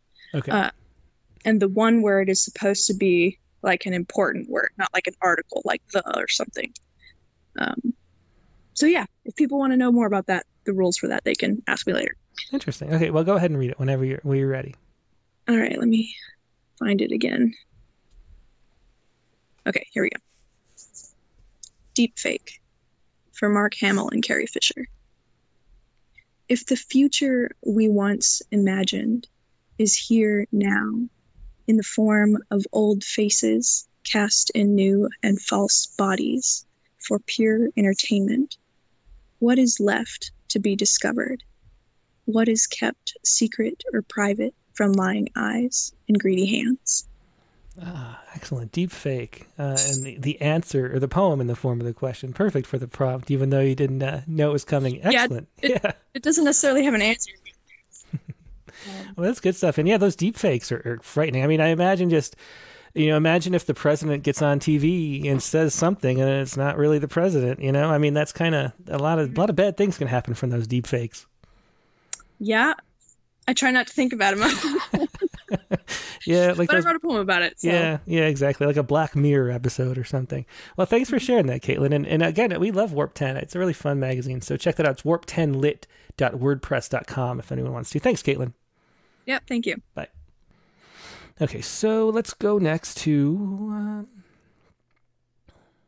let's call up Nivedita because it's late where she is. We also have um, Jerry Stephenson, Lisa Allison. No, not Lisa Allison. Uh, Dick Westheimer. We have. Uh, see how Nividi is doing and, and, let her go to bed. Hey, Nivi, how are you doing today? Hey, Tim, I'm doing great, thank you. How about you? I'm doing great. It was uh, it was a great episode after we got through the technical issues. Um, I, Bill's just such that, a wonderful poet. That didn't detract from the episode in any way. I mean, the the power, the intensity of his poems were were still resonating even during those glitches, as you like to call it. The words were still reverberating inside. So that in no way, shape, or form detracted from the episode. So it was all in all a great episode. Oh, that's great to hear. Um, so what do you what do you have that you want to share with us today? Uh, the usual, the prompt poem and a new story poem. Um, let's see. I have the visual verse link uh, poem oh, right that's now. the prompt poem. Okay. So let's. Uh, is this your your blog or is this published? It's published. Visual verse is sort of an ekphrastic magazine, so ah, okay. they give you a picture every month, and I think you can see that on the screen if you go there. And you have to write based on that picture. They set a word limit and a time limit, and you just have to submit if they like it. They oh, publish oh, it on that. So. What's the time limit like? Um, it's every month they come up with a new poem. So mm-hmm. almost every week they publish about ten to twelve odd poems on that image. But they accept submissions only till the fifteenth of every month. So from the first to the fifteenth, you've got to submit, and then all through the month they post pictures for that image. Oh, this is very cool. And this is at visualverse.org. So similar to the mm-hmm. Challenge, another another option like that, but you get to publish more. I, I like this. This is very cool. So for people um, just listening, uh, let me shrink the screen a little bit so you can fit. Um, so this is the the photograph. It's um for the people just listening. It's a pig being brushed while talking on a cell phone. Um, so a very interesting uh, piece of art that they chose, and um, very and then, hard to describe some of the pictures. yeah, yeah, very interesting. Um, let's see. So uh, so let's hear the poem whenever you're ready, Nivi. Okay, great. Is this what we have come to? Is this what we have come to? Fitting our thoughts into 240 characters, pouring out our emotions into this tiny screen. Is this what we've come to? tweeting as we come squalling out a womb, updating our status as we laid to rest in another. Like vultures over carrion, our gaze keeps circling back, back to this minuscule device that carries our everything, waiting for a flicker of a million texts zing back and forth and back and forth through the vast reaches of space. Yet we're no closer than we were before. Yes, this is what we have come to, myopically peering into those tiny screens, trying to decipher text speak, the new Big Latin. That's great. I love that. Cool poem, uh, cool prompt, and cool website. I too, I like the layout of this place too. So everyone's got to check it out. This is a, uh, this is again, uh, versevirtual.org. Visualverse. So, visualverse.org, I should say. Visualverse.org. Yeah. Very cool. And uh, and then you have another poem for us too, I think, right? Uh-huh. Okay, let me find that one. And this is uh, a poet respond poem. Yeah. Okay. And uh, and here's the, the news story. I'll put that up on the screen as well. Uh, this so is... the story this time is not very funny. It was very hard to find funny stories. But then this, uh, I tried to make the poem as funny as I could. So basically, scientists found out that um, pandas, despite being on the diet that they are of just eating bamboo shoots and leaves, sort of seem to gain more weight when they eat bamboo shoots rather than leaves. Hmm. And for a long time, they were trying to figure out why this happened. And then they finally figured out that it's because, based on whether they eat the shoot or the leaves, their gut bacteria, the gut microbiota changes.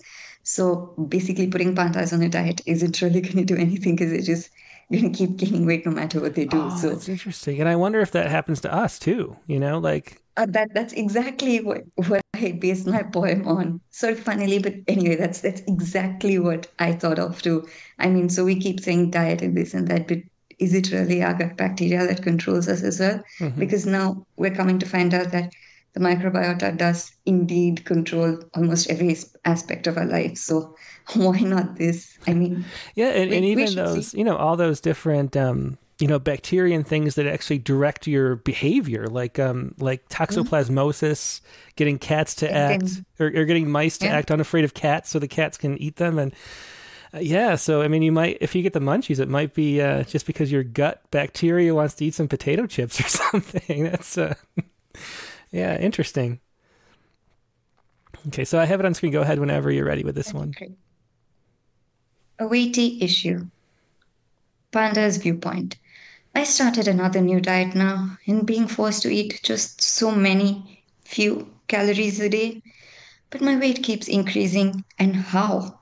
Now I'm up to 220 pounds, or so they say. Maybe it's my digestive system that's at fault, or maybe it's the weather playing havoc with me. Either way, my weight gain has to halt, for if not, this tree will soon not be able to bear the weight of me. At last, they found out what's causing me to gain more weight, despite being on the strictest of diets and eating, um, not so much. It's my gut bacteria that's the cause of this trait. Thank God. Now I do not have to watch what I eat and such. Human. How unfair that pandas have it so easy. They can eat whatever they want and never have to care about gaining weight and feeling queasy. I wish I could be like them, and then life would be so easy, I swear. Wait, maybe someone will research on this and find out that I'm more like the pandas than I thought. They will find that my gut bacteria is causing my weight to go all out so that any thoughts and actions of diet can be considered as rot. that is great. Yeah, so so two things I got to learn today. Uh, thanks. I got one from Bev and one from you. Thanks, Nivi. Um, thank you. And just before I go, I think probably the last um, Rattlecast of the year last year, mm-hmm. we had to write about a memory that was close to us for the year, and I chose poetry because I was working on a book, and I finally have the book in oh, hand. wow! Congratulations! I, hold a little higher. Thank is you. it? It's she. Excellent. The yeah, that is a beautiful cover too. Yeah, I love that, Nivi. Congratulations. Where can people find it? Um, it's available on Amazon. I can uh, send the link. I've posted it on Rattle's group. I can send the link here in the chat. Excellent. Yeah, and Caitlin, actually, great thanks to Caitlin. She wrote the foreword to this book for me. Oh, wow. That is so wonderful. I'm so Caitlin happy to hear that. that. So. and, and, and Nivi, what is your website? Because I was thinking there's a there's a blog you have that's something that sounds kind of like visual verse. What, what was your blog? Just random with NK. random with NK. Okay. Well, excellent. Well, thanks so much, uh, and congratulations on that book. I love that cover. That's wonderful. Thank you. Thank yeah. you, Tim. Yeah, congratulations. Have a, have a nice night, Nivi. Thank you, Tim. It's lovely talking to you too, and thanks for a great show and a great Rattlecast. Yeah, always. always my pleasure. Thanks a lot. Thank you. Have a great day. You too. Bye. It was Nivedita Karthik, and and find the in the show notes find the link to that. That is so cool. I'm very happy to see that. Um, and and that uh, and that Caitlin wrote the forward too. Thanks thanks for that, Caitlin. I just love uh, love this little community we have here. I really appreciate you all. Let's see. Let's go to oh we have a oh another first time caller in Stephen Croft.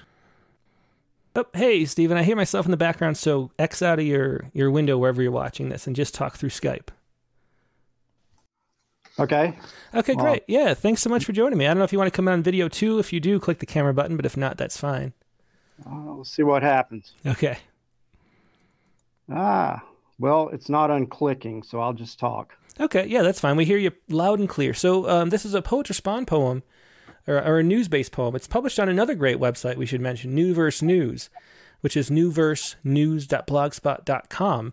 And it was just published on Thursday, uh, the 20th. Do you want to explain what this poem was about? Uh, yeah. Um, and uh, I sent it to uh, to Rattle the Poets Respond a couple weeks ago, and um, and then got lucky with the New Verse News, which uh, the competition there's competition there, but not as great because they publish poems every day. Yeah. So um, the in the I'd like to read the contributor note for uh, for Poets Respond. I lived in Afghanistan for a year and am heartbroken by what is happening to its people. I pray we will have the compassion to turn back and look at them again now that the, the United Nations has called for drastic international assistance. And uh, the poem is called Women of Ghor. In twilight, we stare into our deaths like we are the coming darkness. Our harrowed babies cry, but we dare not sing to them. The flour is gone in days, even tea is scarce. Our colorful dresses, long hidden or already burned for warmth. A bird calls a melody from a snowy tree like joy trapped by the coming darkness. Warlords with stern faces walk the streets with whips, rifles, whip march a head bent man with hands bound behind by thick layers of rope. They tell us we have, na- we have now what the hands of the people have earned, and there is nowhere else to go. Just a cold valley, hill passes, snowed for winter, if allowed to sing, we would moan a dirge. Now even the night bird is quiet. Nowhere is even a seed of relief. Markets, kiosks, shops, silent and empty. They say our sins haunt us now, girls wanting work and education. In the cold schools, boys recite the Quran. Amen. But how many times, O knower of the unseen, until our sins are erased? In our dreams of spring, we see green trees, goat's milk, and markets full of vegetables. In our dreams of spring, we dance and sing in our colorful dresses. Yeah, another powerful and important poem. Thanks so much for sharing that. That was Stephen Croft with Women of Ghor and uh, yeah, yeah, really good stuff. So you said you were you were in Afghanistan. I was. I was in Afghanistan in 09 through mm-hmm. 10. And um, if there's time and if you got it, I did send a poem about Afghanistan too. Um, it's called Gorgonized. Yeah, I have that too. Do you want to explain a little about this? Sure, feel free to read it. Um, sure. Uh, let me explain. Um, I, there's uh, sort of a controversy among poets who write about war. In my case, my group is post 9 11. Um, how much of the military verbiage do you put in there? Mm-hmm. And uh, you can't get away from um, the uh, the military wording altogether. So the first stanza has has ECP in it, which means entry control point. Um, so just so you know that, and um, the rest of it, I think you can visualize. But it, it is about our uh, our front gate being hit by a car bomb, mm-hmm. and which I, I witnessed. Yeah, well, I think including the, the language is, is part of the authenticity. So I'd encourage people to use it, even if people don't know exactly what it means. In most cases, I think it's probably better to include. Right. Um, you just uh, are apt to get questions about it. Uh, I know I tried to call in last week, and um, you mentioned uh, Bill Walsh that you had had a poem published in his journal, and mm-hmm. I talked to him because we're both in the state of Georgia, and he's read some of my poems, and I have to explain um, the military terminology, uh, but I can't. I, you know, like I've told him, I can't get away from it entirely. Mm-hmm. So uh, if it's all right, this is Gorgonized. Yeah, go ahead. In the gate video, it didn't appear like the souped up Deathmobile in Animal House. Just another dusty sedan making a sudden turn into our ECP. But the scrape of car metal against low profile concrete barriers sang discordant black magic spells into the audio until the flower of the explosion that rose and stopped me that morning as I walked, my boots planted in the sand in awe. And disarray clouds the camera with sand, spills the banks of the video monitor, runs its imminence terrifying, a camel spider's crazy zigzag over everywhere in the camp, swinging its murderous head in its hands. I talked to my friend a month later after his easy days in the hospital, tell him how we watched him turn from the car bomber and run until seconds later the picture went black with smoke and sand. Let the scene loop from the blast to the revenant driver darting in again from the road, my friend running and he tells me about the face he stared into for the time it takes to lift a rifle, both fear and hatred in the eyes, how he turned to run for seven seconds in the video for his life, for his family 7,000 miles away, until a speed of sound rippling of shrapnel laid him down to sleep. Another really powerful poem and, and a perfect addition to this episode in particular that was Gorgonized by Stephen Croft. Thanks so much for joining us and sharing that, Stephen. Thank you. Yeah, I hope you can share some more poems again in the future. Okay, let's go to let's call it Patricia Casey. Hey, Patricia, how are you doing today? Good. How are you, Tim? I'm doing great. Uh, what do you have that you would like to share? Okay, I I have two poems. One for the prompt, ask a question, and answer it in the poem. Excellent. Um, let, let me, uh, yeah, yeah. So, do you want to? Should, Uh, should we trust the science? Is the first one.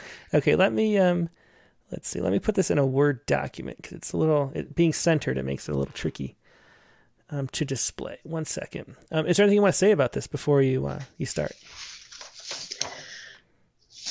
Well, I wrote this for uh, Poets Respond in September of 2021 because of the government blaming the unvaccinated Oh yeah. for for all of the restrictions on our lives. So I have a different viewpoint of what's causing all of that, but um, I think the poem can answer that. Okay. Yeah. Sure. So, is this uh, should we trust the science? Yes. Okay. Let me uh, go. I'll go ahead whenever you're ready. I, I got it. Okay. Sue Robati, with infant sized reproductive organs and massive breasts from mother's synthetic estrogen, diethylstilbestrol, warns that medical practitioners prescribe trust we should never believe in. 6000 BC trepanning and the newer lobotomy, drill and mix to get your fix, ruined human beings. Was that science? Elixir sulfan- sulfonylamides chemist Harold Watkins, who didn't know the many deaths he would create with his helpful potion, took his own life. Bayer's hemophilia drug, tainted with HIV and intentionally sold to poor countries. For what price? Gruenenthal, with their thalidomide, eased her morning sickness. It stole her baby's limbs and corrupted its mind. She complained. They threatened. Oh, and Pfizer and Bextra's $4.85 billion covered their guilt. Whose vaccine permeates your blood? It's our fault, the unvaccinated. If we would trust the science, everyone could return to normal lives. Or else, you'll take away our jobs, enforce what we abhor, pit one against the other. For what? Civil war? Revolution? Is that what you want? Yeah, very interesting poem. Thanks for sharing that. And uh, definitely the track record of the pharmaceutical industry uh, does not warrant, um, you know, a lack of skepticism. I guess you could say. Um, yeah. So thanks for sharing that. And uh, and what's the other poem that you wanted to share? So the other one is I chickened out on last week's Uh huh. prompt poem, "Taut Skin of a Fake Smile." Mm-hmm. and I I didn't want to read it last week. So then it's like I still want to read this, so I thought I would try it this week. Okay, go ahead. Yeah, this is a fun form actually. I like the sound of it. But but go ahead. Yeah. Okay. Taut skin of a fake smile. On the way to the store or other insignificant trip, rip to shreds your taut skin in rebellious fashion. Shun the forced smile while you blast, alas, you need to be loved, shoved up your crass ass. yeah, very, uh, very good. Uh, it sounds there. That's a really cool form. I do like that. Uh, thanks so much for sharing both of those, Patricia. Thank you, Tim. Yep, always a pleasure. Bye. There's Patricia Casey with uh, Should We Trust the Science and Taut Skin of a Fake Smile. And uh, yeah, yeah, very good stuff. Okay, and now let's go to. Uh, we have an 805. I'll call in a second. Uh, just to remind you to turn off your stream when I call and uh, have your poem ready. Let's call up uh, Richard Westheimer. Hello, Richard. How are you doing today? I'm doing great. So um, I think that poem you wrote for today was really special. Well, thank uh, you. I, I, worked a lot on it actually. It took a long time to cram all that in there. Yeah, um, I mean it. Uh, when I say it shows, I don't mean it in the negative sense, like it, like it's like right on the surface. Yeah. But as smooth. I, I last year I tried to write a seer Sirhan. Last time he came up for parole, mm-hmm. was to, I wrote one, and um, uh, I wish it had been that one.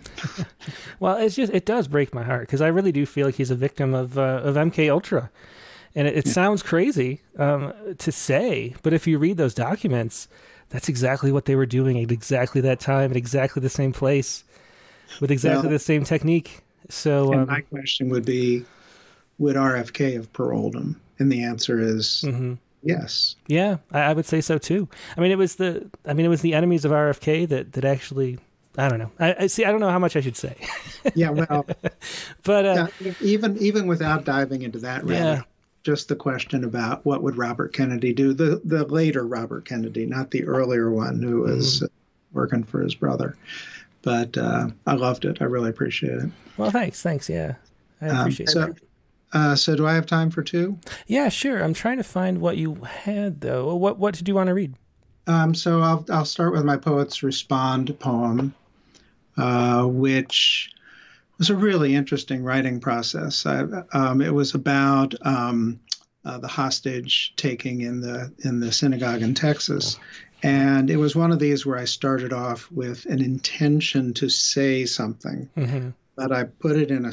A sonnet would not let that happen. Interesting. And, and you, you know how poems just event bring something out that you don't expect. So this is an example of that of a poem letting me know perhaps what I was really thinking. Yeah, yeah, very interesting. I'm looking forward to hearing this. Go ahead whenever you're ready. Um, can I fit this fear in a box the size of a sonnet? This morning, my neighbor fires rounds at beer cans with his AR.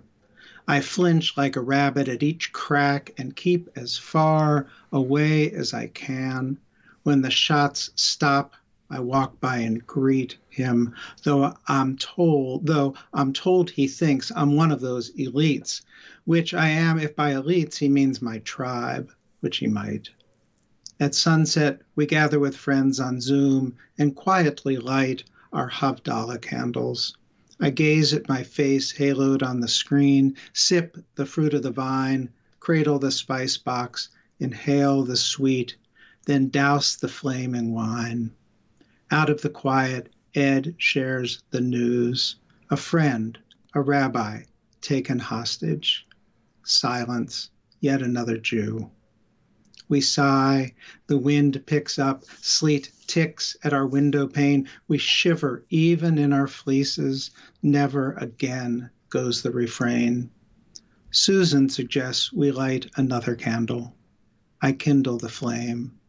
Always again, I think, flinching a bit like earlier in the day.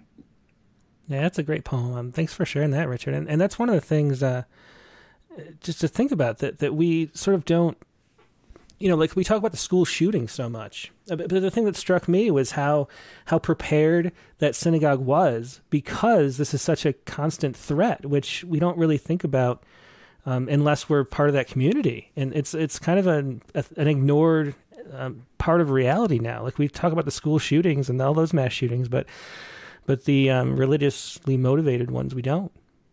Yeah, and and uh, you know, as, as you know, one of the factors here is that, and and this is we were talking about this last night. So Havdalah is the Saturday night ritual that separates Shabbat from the rest of the week. So Shabbat's on Saturday, Saturday night you do this ritual. Some of us do.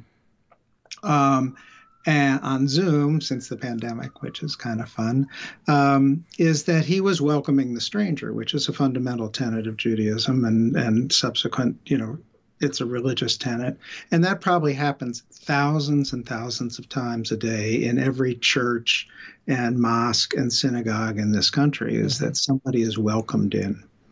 Um, and so here, this man was welcomed in to sip tea, which has its own symbolic issues, yeah. and it resulted in this. So it's a it's a really there are a lot of poems in that story. Mm-hmm. Yeah, yeah, for sure. And so what's this other one? We should do this yeah. one too. Yeah, so this is uh, the question, and uh, actually, I had this title of a poem sitting on my desktop for a year. Interesting. And, and so, with nothing underneath it, so I decided this morning I'd give it a shot. I did the old Tim routine, not the new Tim routine. yeah, well, you know, being on the in the Eastern time zone, you have a little more time for Sunday right. mornings. like, you know, yeah. so, um, what is the smallest uninteresting number? 14,972, says one geometer. It's not a prime. It is no power to anything. It's not even a day's worth of seconds or the number of atoms in a virus, even though I read that 2,621, which is a prime, Americans died of one novel virus today, which may be interesting. And who knows how many died of another, which may not be interesting, but who's counting? Which is interesting. But maybe 14,972 would be interesting if it had a dollar sign in front of it, or if it were the number of the Auschwitz guards tattooed on your granny's arm, or if it were the number of seconds to midnight on the doomsday clock rather than 100, which is interesting to me.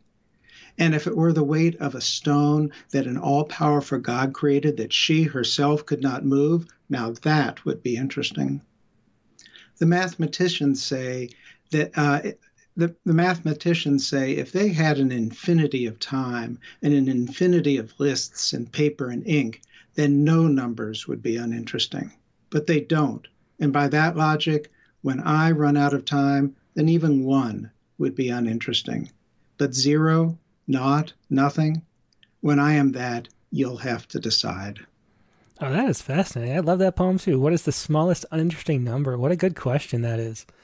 Um, yeah, very interesting. So I'm learning all sorts of things today. I'm loving these poems. And there are two definitions, briefly, of uninteresting numbers. There's mm-hmm. the computational one, which is what is a number that is a size that it takes less computational power to create it than to write it. Oh, interesting. That is that is. I didn't even think of that that version. and, and then there's the sort of the pure mathematical, mm-hmm. which is is almost philosophical. It you know goes back to the Greeks and their mm-hmm. relationship to math. Is like how do you define an uninteresting number? What is an interesting number? And to hear mathematicians talk about this is just. that is that is really cool. I, I love it. I, all the poems today have been great, like, from Bill to the open mic. It's been good poetry. So thanks for sharing two of them Richard. Yeah, th- thanks, Tim. Have a good week. Yep, you too. Okay, it was Richard Westheimer with uh, what is the smallest uninteresting number, and can I fit this fear in a box the size of a sonnet? Okay, who have we missed? Let's see. We have Caitlin. Oh, Mike Bales and Kimberly McNeil. So sorry to to have you later in the show, but let's call you up. Hello. Hey, Mike. How you doing today? Pretty good. I'm going to be on a project reading some ekphrastic poems Thursday night, the P2 project. The, the P2 project? Strange. Where can we find that? Um, I'd say Google it. You know, I I'm in it. You know, uh, uh-huh. it's uh, about a photographer, Steve Gear, out of Chicago, and I went to Evanston and took wrote some poems about some strange photos of his that combine two different things and I kind of wanted to be there among some of the others who I considered some of the best in Illinois. You know, I'm affiliated with the Rockford Writers Guild, so That'll be Thursday. That'll be exciting. Yeah, very. That sounds fun. Um, so, what do you have that you wanted to share today? Um, this is about one of my favorite places, Wisconsin. It felt very homey to me. The Mhm. times when I was working near there, or near there, or actually just north of the city, and it's called How to Find Wausau. Okay, I've got it up. Whenever you're ready, go ahead. Take the span of US 151 from Iowa into Wisconsin and watch currents of the Mississippi as it converses with itself. Watch the hills and bluffs as they rise and reveal themselves on either side of the highway as you pass through the driftless region. As tires of your van sing, listen to the land as it tells its stories. Turn north before reaching Madison. You're on another mission and remember to travel light. What's left unresolved at home will wait for you while you live another life. Watch the landscape change before your eyes to thickets of forest and clustered lakes, although you can still find a strip mall at an exit on I 39. Lose yourself in time while the passing sun fades and skies turn dark. Take in all you can see, for you'll never know if and when you'll return. When downtown, listen as a barefoot girl plays a piano on the sidewalk and remember, a sense of joy can be found in unexpected places. Watch an older couple in the park in the town square walking hand in hand as if in love for the first time, as children play on the stage of the band shell. Tomorrow, just an hour away, you'll spend the day in shadows, in wonders of the great north woods, as the secrets and the secrets they keep. Yeah, excellent. Thanks for sharing that. Great picture painted of uh, Wausau. How do you say that? Wausau? Wausau, it's spelled W A U S A U. You know, different than the than the spelling of the town in Poland. Yeah, very, cool. Well, thanks for sharing that, Mike. Always a pleasure. Okay, thanks. Yep, take care. There's Mike Bales with How to Find Wausau. And uh, let's see. Who did I say else? Who else? We, oh, yeah, Kimberly McNeil here. Hello. Hey, Kimberly. How you doing today? I'm good, Tim. How are you? I'm great. What did you want to share? Um, I wanted to share N95. Okay, let me uh, let me try to find it. Okay. Hmm. I have along the road. That's not the one.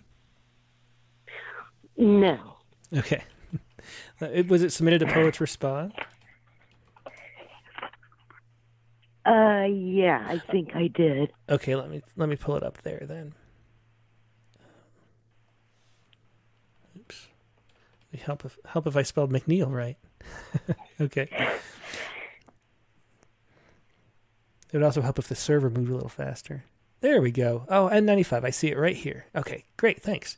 And so, so obviously, this is about N95s. Is there anything you want to say to to introduce it? Um, yeah, I have always thought that it would be the mask that we should be wearing Mhm. to really um, decrease viral spread. But instead, you know, we've been wearing paper masks that I think are relatively useless except for I think that they reduce anxiety. Yeah, yeah. There's a there's a lot of um, you know, with the low, especially with the Omicron, how little.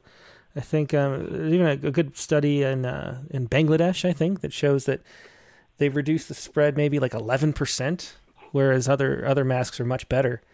Um, but they do. I don't. Know. I mean, if you sneeze though, I don't know. It seems like they could, they'd still work. Anyway, let's hear this N95s, and it's an experimental wraparound haiku, which I've never heard of before. Um, do you want to say anything about that that form? Well, I just made up that name. Oh yeah, that's cool.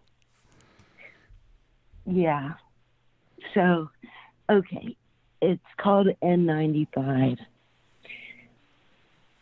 N95 masks. They are unavailable. coronavirus. We are in deep shit. They are unavailable. N95 masks. Oh yeah, excellent. And that that really especially applies uh, early on in the pandemic. There was when there's a shortage of them, and now uh, I don't know. They don't make them kid sized either, which is another problem. Um, but yeah, thanks so much for sharing that, Kimberly. Sure.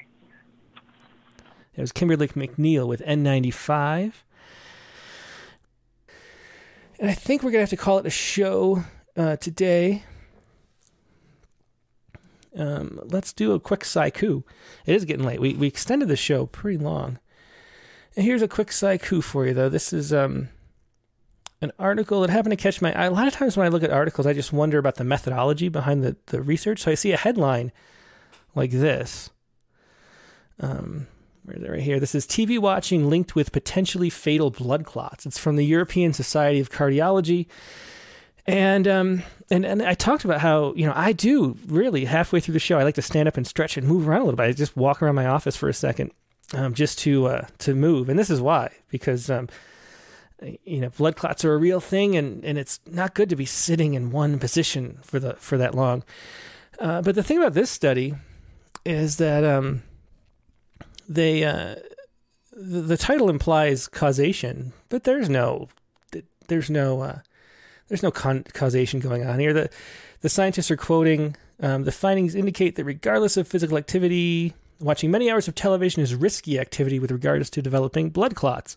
But it was just based on a survey of uh, that asked how much time do you spend watching TV a day, and they asked. Um, have you gotten any blood clots? They looked at their medical records, and they found a correlation there with the number of hours of TV you watch with blood clots. But if you're uh, if you have trouble moving around and can't be very physically active, that might lead to both blood clots and watching more TV. So it's causation versus correlation kind of issue, which you'd think that scientists wouldn't wouldn't get hung up on that still, um, but they do very often.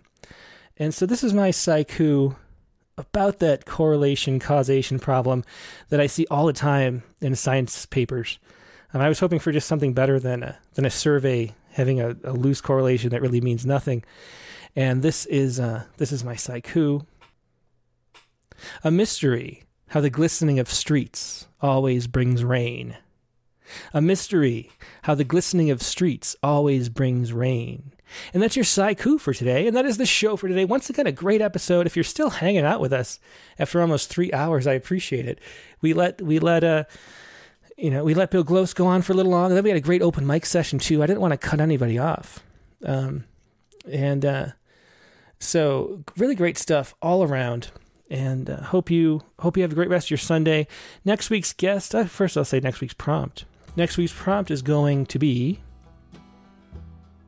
write a poem with one word per line. A very simple one. Uh, write a poem with one word per line. I still have to do my question poem Maybe I'll maybe I'll combine them both to catch up or something. But write a poem with one word per line.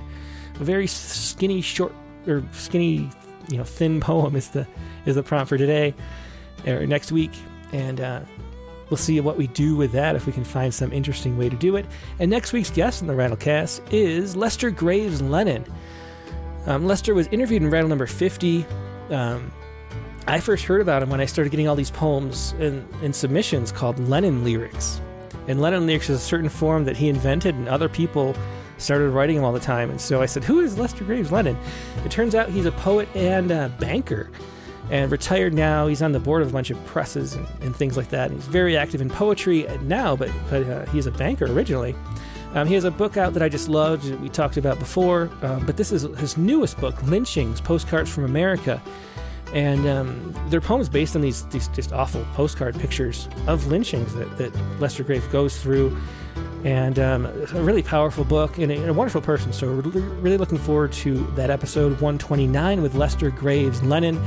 That is Sunday, January 30th, the usual time, noon Eastern, 9 a.m. Pacific. Hope to see you then. Hope you have a great rest of your week, and I will talk to you soon. Goodbye.